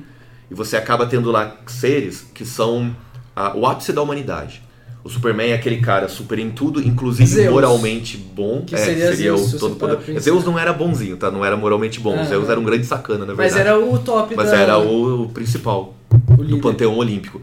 Mas o Superman, ele seria o cara, o homem se transformando em toda a possibilidade cósmica dele. E aí você tem o Batman, que é o ápice da humanidade. Ele é o cara inteligente, que treinou, que pensa rápido, que é o estrategista, que foi até onde o ser humano consegue chegar. Então a gente tem 2 paralelos ali, do super-homem e do homem no seu ápice. E são 2 personagens bastante intenso, com histórias muito boas. E a Mulher Maravilha que complementa pra mostrar o papel da mulher guerreira, né? Da Sim. mulher que não é pra ficar até acima dos outros dois. Uhum. Porque em quadrinho mostra muito isso, que de briga ela ganha dos dois. Em qualquer momento, uhum. ela ganha dos dois. A gente tem isso também da Capitã Marvel hoje. Capitão Marvel tentaram fazer isso, fizeram muito isso com a Capitã Marvel, colocar ela num papel mais relevante, né? Uhum. Do que tinha. Como uma super-heroína mais forte do que os Sim. que a gente já conhecia. Sim, né? É a cara Sim. da Marvel. Sim. Mas pra mim, né? A Capitã Marvel, na verdade, ela era uma personagem mais um pouco secundária. Aí quando tem uma saga chamada Dinastia M, que a Feiticeira Escarlate ela acaba com os mutantes, tem uma nova realidade, né, um universo alternativo, onde ela é a principal heroína do planeta. E aí gostaram tanto daquela fase, que quando voltam pro normal... agora no último filme. Mostrou um pouco. Quando volta pro universo normal dos quadrinhos... ela volta com esse monte de fãs que ela ganhou, e aí a editora fala, vamos seguir nessa linha, ela vai continuar sendo a boa do grupo aí. Entendi. Olha, Beto, se você me permite, se vocês também me permitem, eu queria fazer uma pergunta pro Beto, que foi feita pra nós. Não, me permito. No último episódio que foi gravado. Não deixo. Tá bom então, tudo bem. Então tá, vamos pra próxima então. Vai logo, Frisco. Beto, por que o Batman não mata? Depende da história, né? Ele não mata, porque em algumas histórias ele deixa morrer, Sim. que é a mesma coisa que matar, né? Você deixou morrer. No próprio filme do Batman, que tem o Christian Bale, ele deixa, acho que no terceiro filme, ele deixa o Ra's al Ghul cair, no primeiro filme, ele deixa o Ra's al Ghul cair no metrô, ele não salva, mas ele também não mata. Então o personagem morre pela inação dele. Isso no filme. Mas no quadrinho, o Batman, o Superman, o Capitão América, eles nasceram numa época, que foi ali depois da Segunda Guerra Mundial, onde o herói, ele tem que ser o herói, ele Sim. tem que ser a pessoa boa. Tem que dar então a moral dele tem que ser uma moral perfeita. Então é um cara que não vai matar, porque você vai matar, mesmo que seja o seu inimigo, você não pode matá-lo. Você tem que trazer a justiça. Então você tem que prendê-lo, deixar ele ser punido por aquilo que ele fez e não simplesmente matar. Essa ideia do matar surgiu depois com os anti-heróis ali pela década de 90, o Justiceiro, né, o Punisher, o Wolverine, que são os heróis que vão lá e matam, já resolvem tudo na matança, que são os anti-heróis. Tá? Deadpool, motoqueiro, né, que tem o olhar de punição, né, o olhar de penitência do motoqueiro fantasma. Que inclusive acabam parecendo mais fortes... Por causa disso, sim. Né? Mas isso também é um retrato da nossa sociedade, né? Você tem heróis mais morais e heróis menos morais conforme vai avançando a sociedade. E a ideia do não matar é uma ideia muito presente ainda nos quadrinhos, tanto do Batman quanto do Superman. Eles não tentam evitar ao máximo o matar. Por isso que o filme do Superman, quando voltou, né, para esses novos filmes do... Como é que chama o ator que faz? O Cavill. Ele matou lá o General Zod. E isso foi uma crítica enorme entre os fãs. Não era pra ter matado, Superman era pra ter prendido o cara, você é o cara super bom, então você não é pra você matar. Não é o Homelander. Aí você vira o Capitão Pátria, vira o Homelander. Que também é uma crítica a isso, né? É uma crítica a isso, o Homelander, o The Boys é uma crítica, é o Garth Ennis, né, que escreve The Boys, se eu não me engano é o Garth Ennis, ele tem, os quadrinhos dele são excelentes, exatamente por causa dessa crítica. Eu assistindo agora a série, né? Já comecei a terceira e eu tô pensando em comprar uns quadrinhos. É muito engraçado de ler. É sanguinolento pra caramba, mas é muito engraçado de ler. A série ela é baseada nos quadrinhos. Sim. Mas essa já história mudou, realmente... Já mudou bastante coisa. Porque é algo que eu imaginei. De novo é a mídia, né? Você tá falando com uma mídia, você não pode falar do mesmo jeito que a outra. Sobre a Marvel, porque se você parar pra pensar... Muito do que é produzido por eles é mais pela mídia, pelo marketing, né? Pra entregar um negócio que as pessoas querem assistir do que pra realmente fazer uma história legal, enfim. Eu tenho que entregar a lancheira do Wolverine, mas o Wolverine nunca teria uma lancheira. Exato, exatamente. Então isso acaba acontecendo. Começou o bingo. Começou o bingo. 54! Espero que não dê pra escutar. Não, lógico que vai dar, mas tudo bem. Não ignorem, tá, galera? Fica o fundo aqui. Nossa, que merda. Se alguém ouvir. É foda. Relaxa. Quais ou qual, seus ou seu, filmes ou filme preferidos ou preferido? Alguns. Tá tudo com os olhinhos aí. Porque não é... Eu acho meio estúpido eu te pedir um filme. Porque não tem um filme, né, que a gente gosta bastante. Era só você falar... sem ser no plural e aí colocar um S no final. Qual ou quais seus filmes favoritos? Poderia recomendar algum? Legal. Bom, O Senhor dos Anéis, a saga lá do Peter Jackson, a trilogia tá é fabulosa. Saga preferida, eu coloquei. O Senhor dos Anéis é fantástico. Uhum. O cara que escreve, que é o Tolkien, ele também veio do período de guerra, lutou na guerra. Ele é linguista, então ele escreve línguas, tanto que ele cria o idioma élfico, cria o idioma anão, lá nos livros dele, porque ele estudava, era um professor de línguas. E ele cria idiomas do livro. Uhum. E é um livro fabuloso, assim. A leitura é excelente e os filmes são fabulosos também. Sim. Então ele conseguiu retratar muito fielmente aquilo que os livros retratavam. Vai sair... agora acho que no final do ano tem um seriado que chama Anéis do Poder, que vai se basear na Terra-média, que é no passado do filme. Muita gente quer, né, mais desse conteúdo, desse universo. Porque é muito bom. E... se eu não tiver enganado, já tem 5 temporadas estabelecidas já. Nossa. Não saiu nem a primeira, eles já organizaram 5 temporadas. Tal o grau de sucesso que eles acreditam que vai fazer o filme. Ou o seriado, baseado nisso. O Senhor dos Anéis. Então, o Senhor dos Anéis, Star Trek, né, que também é uma saga, tem vários filmes do Star Trek. Star Wars, um pouco menos que o Star Trek. Eu sou mais Star Trekker do que Star Wars. Apesar de gostar de um monte de conceitos. Até o quarto. Não perdeu tanta coisa, fica tranquilo. Você assistiu o começo dessa nova série aí? Dos novos filmes? Sim, eu acabo assistindo todos.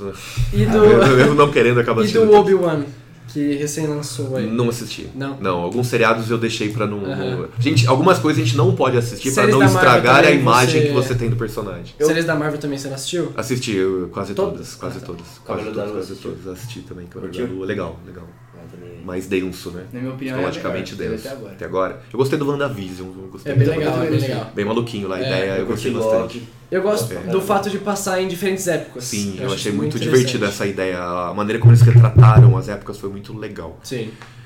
Matrix, que é um filme do primeiro Matrix. Ele começa, acho que lá em 2000. E é um filme revolucionário. E aí depois, como todo filme que faz muita bilheteria, eles inventam de fazer outros filmes, eles acabam estragando depois, só pra vender mais. E eles acabam estragando. Tem filmes que nasceram pra ser únicos. Então, e tem um filme que eu gosto muito, que é mais antigo ainda, chama Highlander, que é um filme com um cara chamado Christopher Lambert, que conta a história de um imortal, que eles combatem através dos séculos. Eles se encontram, os imortais, e quando eles combatem com espadas... quando você tem que vencer outro imortal decepando a cabeça dele, e você ganha a energia dele, ganha conhecimentos que ele tem. E ao longo dos séculos eles vão vivendo e se combatendo, até sobrar um só. Legal. É um filme muito legal. O filme original é, não lembro, 80 e alguma coisa, eu acho que o filme é 90 e alguma coisa. Estão tentando refazer, tentando fazer um reboot desse filme, porque a história é muito boa, muito legal. O que você achou de Eternos? Teve até seriado e tal. Eu gostei. Muita gente não gostou. Eu gostei de Eternos. Eu gostei. O que você... Felipão, é um dos filmes que eu mais gostei da Marvel, na verdade, do Eternos. Eu gostei do ritmo... É que tem pessoas que gostam de filme muito agitado. É Marvel, tem que ter agitação, tem que ter piadinha. Igual o novo Batman, você assistiu? Chegou a assistir? Eu sou sincero. Não terminei de assistir. Eu comecei e não terminei, mas tá parado. Dizem muito que é lento, mas é porque é um Batman mais detetive. Exatamente. É um filme de detetive, não é um filme de ação. Eu gosto de filmes mais parados, mais lentos, que dá história. Você tem que pensar na história, né? Exato, eu acho interessante. Eu brinco, João, que é o filme de descansar o cérebro. O filme de descansar o cérebro é o filme de ação. Então você coloca lá um filme de ação que vai ter tiroteio, porrada, bomba, o cara é fodão, bate em todo mundo. Você não pensa muito no que tá acontecendo. E vai embora, o Velozes Furiosos. Você não pensa muito no que tá acontecendo. O The Rock brigando com o Vin Diesel e o Statham chega lá e bate em todo mundo e vai. Você não pensa muito. Agora, quando você pega o filme pra pensar, aí ele tem que ser um pouco mais lento, porque você tem que entender a história. Você pega as referências. Exato, aí fica bem legal. São filmes que... pessoas que acompanharam mais o quadrinho, essa história por trás... Curtem muito mais. Exato. Tem filme pra pensar e tem filme pra não pensar. Então você escolhe qual que você vai assistir. Os dois acabam sendo bons. O Matheus falou que não gostou de Eternos. Você assistiu ou não? Metade, pra você ter uma ideia. Eu não quis ir não, mas... é um pequeno indicativo que você não gostou, Matheus. Mas, por exemplo, eu sou sincero quando eu não gosto do filme mesmo, entendeu? Por exemplo, o Batman eu gostei, entendeu? Ele se corre um pouco pra falar do filme do Batman. O filme da Viúva Negra eu não curti muito. Eu achei o vilão meio fraco, entendeu? Eu achei meio que faltou... Acho que fizeram na época errada o filme dela, né? Então. Tinha que ter feito antes. Tinha que ter feito antes. Mas, os Eternos, por exemplo, eu gostei do elenco. Os elenco foi bem... eu achei muito legal. A interação entre eles, a história em si. São atores que não são tão conhecidos por tais... alguns têm. Funções, alguns têm. Cargos. Mas, por exemplo, teve muito personagem. E aí... eu achei que ia ser muito aquela coisa corrida. Mas não foi. Entendeu? Foi bem envolvido. Uhum. Eu gostei dos trajes, da história. Uhum. Achei legal. Eu não gostei, eu vi metade. Aí eu falei, pelo amor de Deus, o que acontece? Perdendo meu tempo. Acontece. Você ia falar alguma coisa mesmo? Não, ia complementar só você falando dos Eternos, é que a mídia aí teve essa indicativa de que muita gente não gostou, e eles pararam de aparecer nos outros filmes. Uhum. Né? E no final do filme, pode contar porque você não vai assistir mesmo, pode. Tem um celestial no meio do oceano em mármore lá, que ficou no oceano. Sim. Então provavelmente vai ter turismo para aquele lugar lá, né? Vai ter um monte de coisa. E não citou em nenhum filme até agora. Só na Miss Marvel que agora fizeram uma citação aos Eternos. Miss Marvel eu parei no segundo episódio, né? O duro de seriado que é toda semana é que você... É legal sair todos os processos. Sim, porque você assiste tudo de uma vez. É, eu geralmente espero pra lançar todos. Eu também acabo esperando pra assistir. Um ou outro que eu acabo assistindo. É, comigo depende, né? Se eu for um personagem que eu gosto... Você quer realmente ver... Que nem, mas Marvel não tava muito hypado. Uhum. Mas a série é daorinha até. É, qual a sua série favorita? Ou quais, né? Então, tem esses Sliders que eu falei, que é fantástico, que eu gostei bastante. Fala muito de ficção científica. Tem Star Trek, a gente falou dele também. Todos os Star Trek, acho que eu assisti quase todos, não assisti todos, mas quase todos das séries. Tem muitas séries diferentes. Tá? Tem as séries de super-heróis que estão saindo, tem umas muito legais. A gente acaba gostando bastante. Como eu falei do WandaVision, né? O Loki é legal também de assistir. E algumas séries assim, que saem bem curtinhas. Aquele Robôs, Amor, Robôs e né, Love, Robots. É muito legal, porque são vídeos curtinhos de 20 minutos, 15 minutos, com histórias muito bem montadas. O Black Mirror tem alguns episódios muito bons. Mas o Black Mirror ele é baseado numa série da década de 50, 60, que chama Além da Imaginação, aqui no Brasil, né? Além da Imaginação, que são exatamente histórias assim. E se algo extraordinário acontecesse? E se o seu universo viesse pra cá? E se a nossa tecnologia chegasse a tal ponto? E essa série antiga, até em preto e branco, você encontra os episódios em preto e branco. Legal. São muito legais. Você chegou a assistir Mandalorian? Gostou? Assisti. Mandalorian é bom. Mandalorian é legal. Porque, se não me engano, foi... O diretor é o John Favreau lá, né? Isso, John Favreau. Que é o cara que fez a Marvel nascer, né? E... Ele dirigiu o primeiro Homem de Ferro, o John Favreau. Ele é o... Aquele que gosta da Tia May. O Rap. Ele é o Rap, né? É aquele cara lá. Tá. Ele é o diretor. Ele dirigiu o primeiro Homem de Ferro. E aí ele que deu o pontapé inicial na Marvel. Ele mandou muito bem. Ele é muito bom. Ele agora tá trazendo esse universo de Star Wars que foi criticado agora nesses últimos filmes. Porque foi mesmo, com razão foi criticado. E agora ele tá tentando restaurar, né, toda a ideia. Eu acho que é um filme, tipo, esses filmes novos do Star Wars são feitos mais pra galera nova, que não gosta de assistir, filme antigo. Pra tentar criar eu acho que é fanservice, só pra vender mais produtos de Star Wars. Alguns diretores mais famosos e tal, mais antigos, têm falado que hoje em dia as pessoas estão com muita preguiça de assistir filme. Sim. Não querem pensar muito, né? Como a gente falou agora há pouco, de filme de não pensar e filme de pensar. A maioria dos filmes que eles fazem é mais porrada e vambora. E o filme de pensar tem filmes muito bons, né? Sim. Que a maioria deles são antigos. Sim. Por isso. Porque tem o roteiro, né? Você tendo o roteiro. Eu assisti Interestelar esses dias, velho. O roteiro é muito maluco também, né? O Farol, fala de viagem do tempo. É tudo filme de, tipo, mano, você ativa o cérebro muito vezes. E poderia recomendar alguma? Série? Recente, que a gente... Star Trek, cita qualquer Star Trek que vai funcionar. O Big Bang Theory, que a gente falou agora pra dar risada. Pra dar risada, teria isso pra rir bastante. O Big Bang Theory, pra rir, que acabou, né? O personagem principal lá não aguentava mais fazer, ele desistiu. Mas é muito legal. Resolveu parar de fazer, porque não aguentava mais. Você chegou a assistir o do Sheldon, do mini Sheldon? Eu assisti alguns episódios já, do Young Sheldon, que também é engraçado. The Walking Dead, você curte? Eu li os quadrinhos, né, Felipe? E aí eu não assisti o seriado porque eu não queria estragar. Então eu li os quadrinhos. É que eu não sei como que é os quadrinhos, mas... Tem, o Daryl, por exemplo, não existe nos quadrinhos. O Daryl? Não existe nos quadrinhos, não. Foi um personagem criado pro seriado. Aí outro dia eu perguntei pra alguém que tava assistindo lá, o Rick já perdeu a mão, já perdeu o braço, né? Aí, como assim?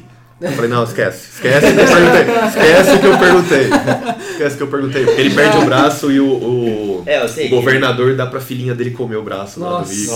E no série, a série não aparece isso, né? Eu sei que ele perde a mão, mas eu não... Então não tem coisa que você não quer estragar e você não assiste. Agora, Beto, indo pra uma área que eu gosto, os meninos não tanto. Qual o seu livro ou qual os seus livros favoritos? Senhor dos Anéis, como eu falei, o filme é excelente, mas o livro também. Senhor dos Anéis, todo livro, ele é gigantesco. E foi uma das experiências mais interessantes que eu tive com leitura. Eu estava lendo O Senhor dos Anéis, uma determinada passagem do livro, onde estava vendo uma batalha. E aí o narrador, né, o Tolkien, começa a narrar a batalha, os cavaleiros se aproximando, o barulho dos cascos, o barulho do metal batendo nos escudos, e ele começa a narrar. E a leitura de madrugada, lendo de madrugada, a leitura estava tão intensa que no momento eu acreditei que eu estava ouvindo os cavalos. Você começa... você viajou na história. Eu larguei o livro, levantei e falei, não, peraí, olhei pro lado, peraí, onde é que eu tô? Aí eu lembro que eu saí, legal, eu fui beber água, eu parei, aí eu voltei, peguei o livro de novo e continuei lendo. Eu tava tão envolvido na história que ela tava vindo pra fora do livro. É, isso vai muito também do autor, né? Sim, dizer, o autor é tão bom que ele consegue te levar pra lá. Eu sinto isso às vezes com o Harry Potter, que eu tô lendo agora. Eu nunca cheguei a ler todos os livros, então eu comecei agora, comprei o box recentemente e agora eu tô lendo. E tem momentos que você tá dentro da história. Você tá 100% dentro. E ainda tendo assistido os filmes, acho que fica mais claro isso na cabeça. Cria um pouco mais, aí você vai colocando mais detalhes. Exatamente. E se o autor é bom, ele consegue fazer isso com você. Consegue te jogar ali dentro do livro. E livros de ficção científica, eu sempre fui fascinado. Tem uma coleção antiga que chama Coleção Isaac Asimov, que foi um escritor de ficção. E a coleção é sobre contos que ganharam prêmios. O prêmio Hugo, o prêmio Nebula, que são prêmios americanos. O famoso dele é aquele Eu, Robô, não é? Eu, Robô, eu acho que é o mais famoso dele. Que fala sobre o futuro que a gente está começando agora, né? Eu acho que agora, no final do ano, o Elon Musk deve trazer pela Tesla um robô humanoide já. Bem parecido com aquele jogo que eu falei, do Detroit. Sim, bem parecido. Bem verdade, a aparência do robô é isso mesmo. Ele vai trazer... A gente está caminhando para isso também, com muito legal por isso, com muito problema ainda, que a tecnologia não se desenvolveu o suficiente, mas vai chegar nesse momento. Então, livro de ficção é muito bom, essas coleções todas, qualquer um de viagem no tempo. O H.G. Wells tem livros bons sobre viagem no tempo. Já ouviu falar sobre uma história chamada... Acho que é... Peraí, preciso lembrar... É Jonathan Strange e Mr. Norrell, uma parada assim. Não. É sobre mágicos. Mágicos, assim, é um negócio meio Harry Potter, assim, sabe? Os caras faziam magia e aí acabou esses caras morreram. E agora eles vivem num momento que tá acontecendo a Guerra Napoleônica. Então acho que, se não me engano, é na França. Não, na Inglaterra, desculpa. Entre a França e a Inglaterra que se passa essa história. E um cara vai lá e ele se entrega pra mídia falando que ele sabe fazer magia. E aí esse cara, Jonathan Strange, ele veio e fala, eu também sei, porque ele já sabia. Mas como é um negócio que parece que é meio mais uma lenda no momento do que qualquer outra coisa, ele não fala, ele não explana pras pessoas. E aí, vendo esse outro cara falar, ele fala assim, nossa, eu também vou falar. E aí começa, eles se ajudam, né? Eles se conhecem. E eles, acho que, interferem um pouco nesse período de Guerra Napoleônica. Parece interessante. Legal. O contexto histórico. Tem um tema pra isso, é fantasia histórica, eu acho que chama. Que eles pegam momentos históricos e criam uma fantasia naquele ponto. Né? Como seria se tal coisa acontecesse naquele momento. São bem legais. Legal. E assim, na adolescência eu li muito Agatha Christie, que eram os livros de detetive. Todos os do Sherlock Holmes, que tem não só os do Conan Doyle, que foi o cara que criou Sherlock Holmes, mas de outros autores que foram podendo escrever sobre ele. Porque acho que agora, acho que 20 anos, conforme o tempo passa, livros antigos passam a ser de domínio público. Então todo mundo pode escrever sobre aquilo. 1984, recentemente, passou a ser domínio público. Agora tem 500 edições diferentes. Sim, passou a ser de domínio público. E o Sherlock Holmes, quando virou, muitos autores começaram a escrever sobre ele. Histórias muito boas, né? Porque quando algumas pessoas escrevem, sendo apaixonadas pelo personagem, e aí escreve bem. Porque querem manter fiel aquilo que acontece, né? Muitos que são escritores até por incentivo desses livros, vão lá e aí finalmente vão... E aí aproveitando o livro e seriado, complementando, já que o Sherlock Holmes surgiu aqui na lembrança, o Elementary, nossa, que é um seriado muito bom, excelente. Muito bom, muito bom. E o Sherlock, né? Que é Gutenberg. É Sherlock é muito bom também. Esse Elementary, ele é do Sherlock Holmes...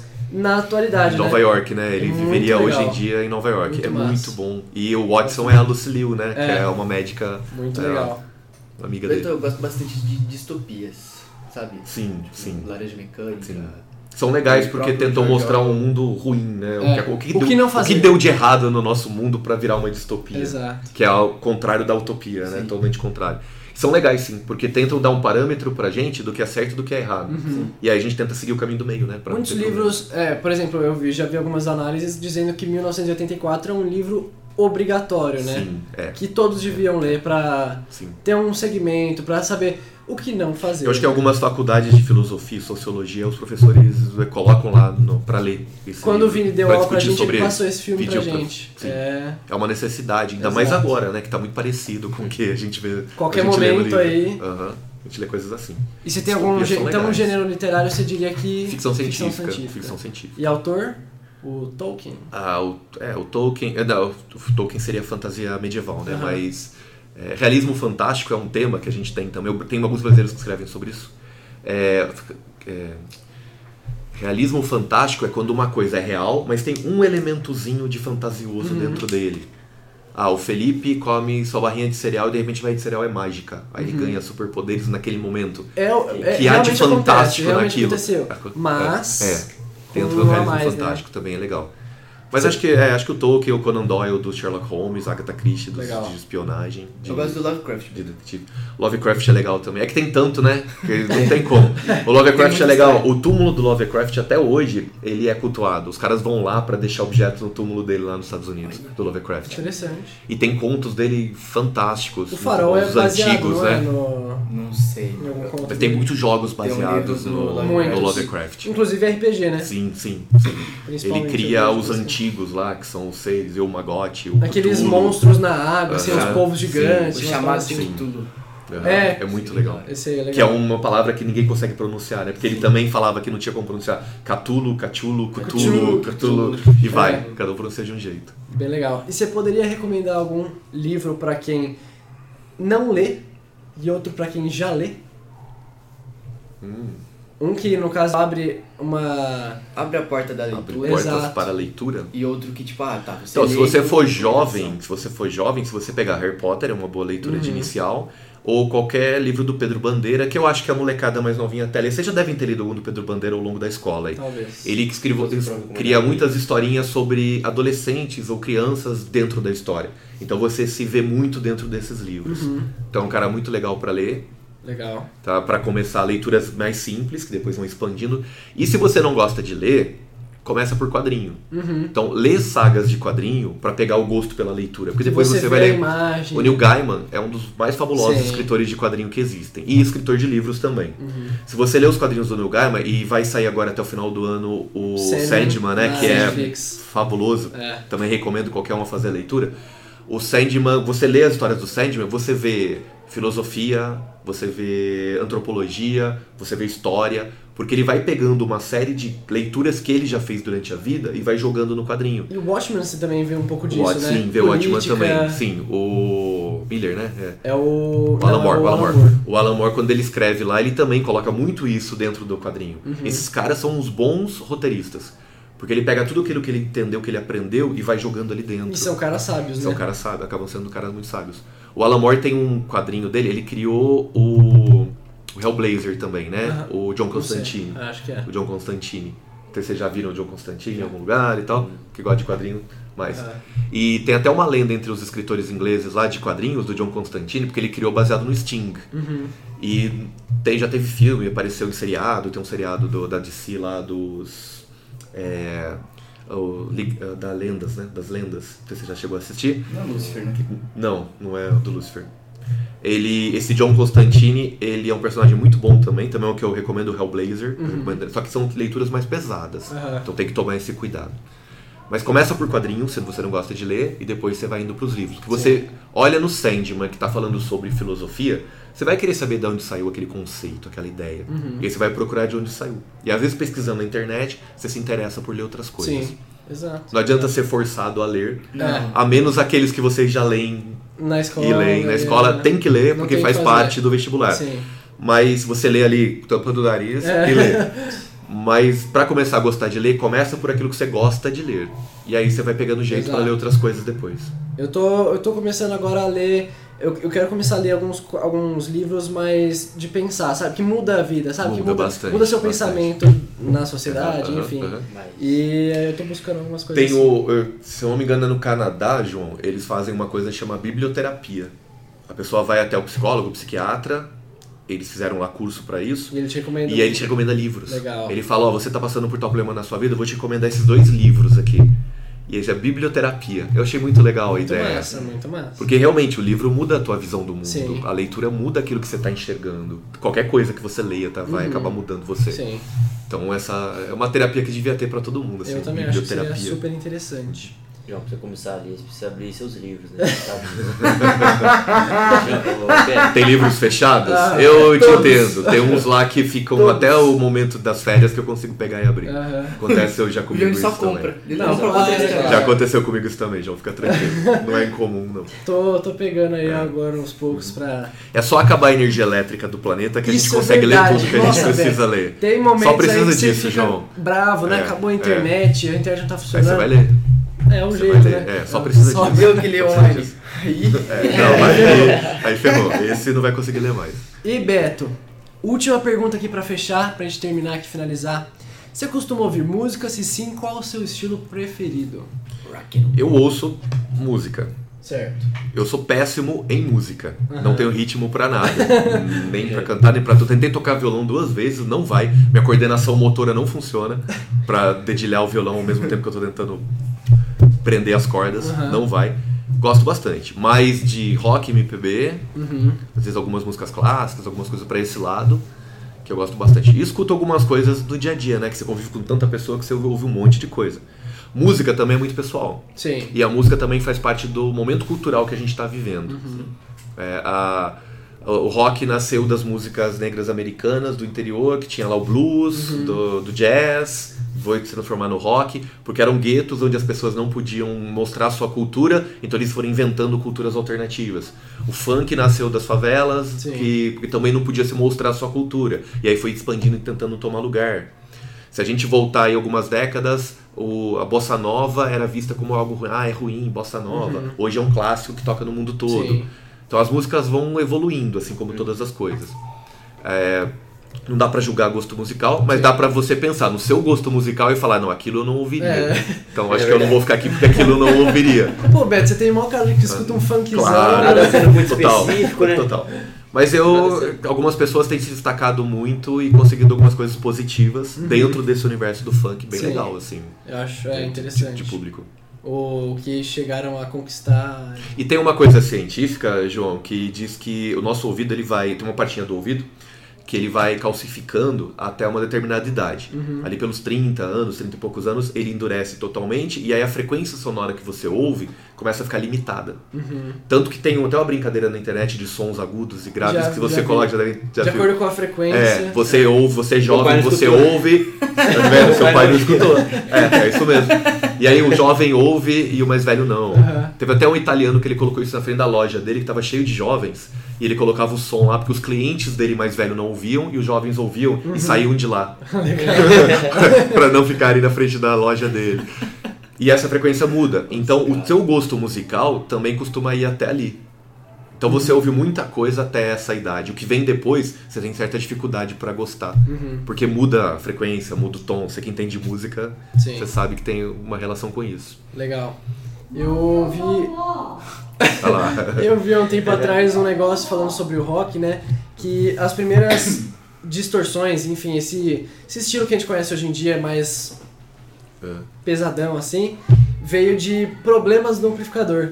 Que legal. Que os problemas começaram a fazer essa distorção, e aí teve muitos que acharam tão da hora que eles mandavam pra um cara, pra ele quebrar o amplificador e você sair esse som. Coisa. Muito legal, né? Muito legal. Eu acho muito interessante. Você transforma um revés, né, um azar, em alguma coisa boa. Exato. Ele consegue criar algo a partir dali. Sim. Aí é a criatividade, né? É você pegar algo, um limão, e transformar numa limonada, né? Exato. Ou transformar no mousse de limão. Não só pra música, né? Pra qualquer... Pra qualquer outra coisa, né? O cara brisandaço. Eu tava escutando, eu tava prestando atenção. Bom, vocês têm mais alguma pergunta aí pra fazer? Não, acho que não. Eu queria perguntar se o Beto gostou de participar desse podcast. Claro que sim, Felipe. Muito bom. Então. O trabalho que vocês estão fazendo tá ficando muito legal. Muito obrigado. Esperamos que fique por mais tempo, além da escola aqui depois. Até nós. Porque dá pra profissionalizar o que vocês estão fazendo, né? Tá ficando muito legal. Eu assisti o primeiro que vocês lançaram e um pedacinho do Cris depois.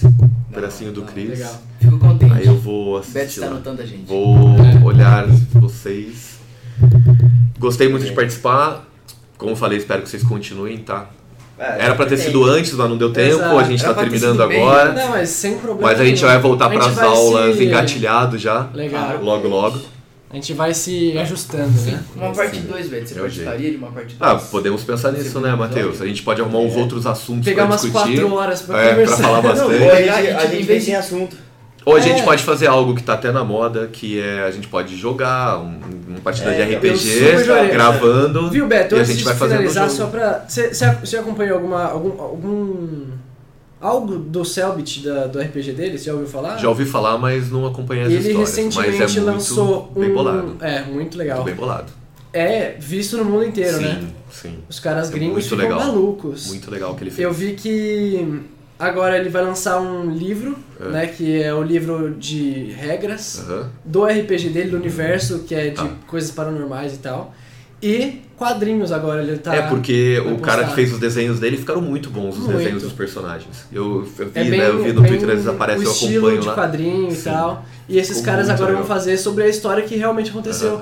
Porque como é algo incerto, né, não dá pra fazer antes. Sim. Então, pegando já uma história que já aconteceu, que já finalizou... E essa é a parte legal, né? Porque você cria na hora as histórias. Essa é a parte legal. E é legal que ele conseguiu gravar isso, né? Fazer um... E sabe que a nossa vida é assim, né? Sim. A nossa vida vai sendo escrita conforme a gente tá fazendo ela. Então todos dá pra você ter uma... Né? Todos nós somos jogadores aqui. E a gente, cada atitude que a gente toma, a gente tá indo pra um lado diferente. Uhum. E tá criando a história lá na frente que esperamos... que tenha bons finais lá na frente, né? Nem todo final é. Então gostei bastante.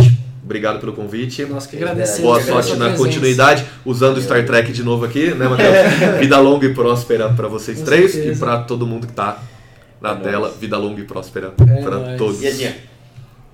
Não, aí você já tá distorcendo o cumprimento já.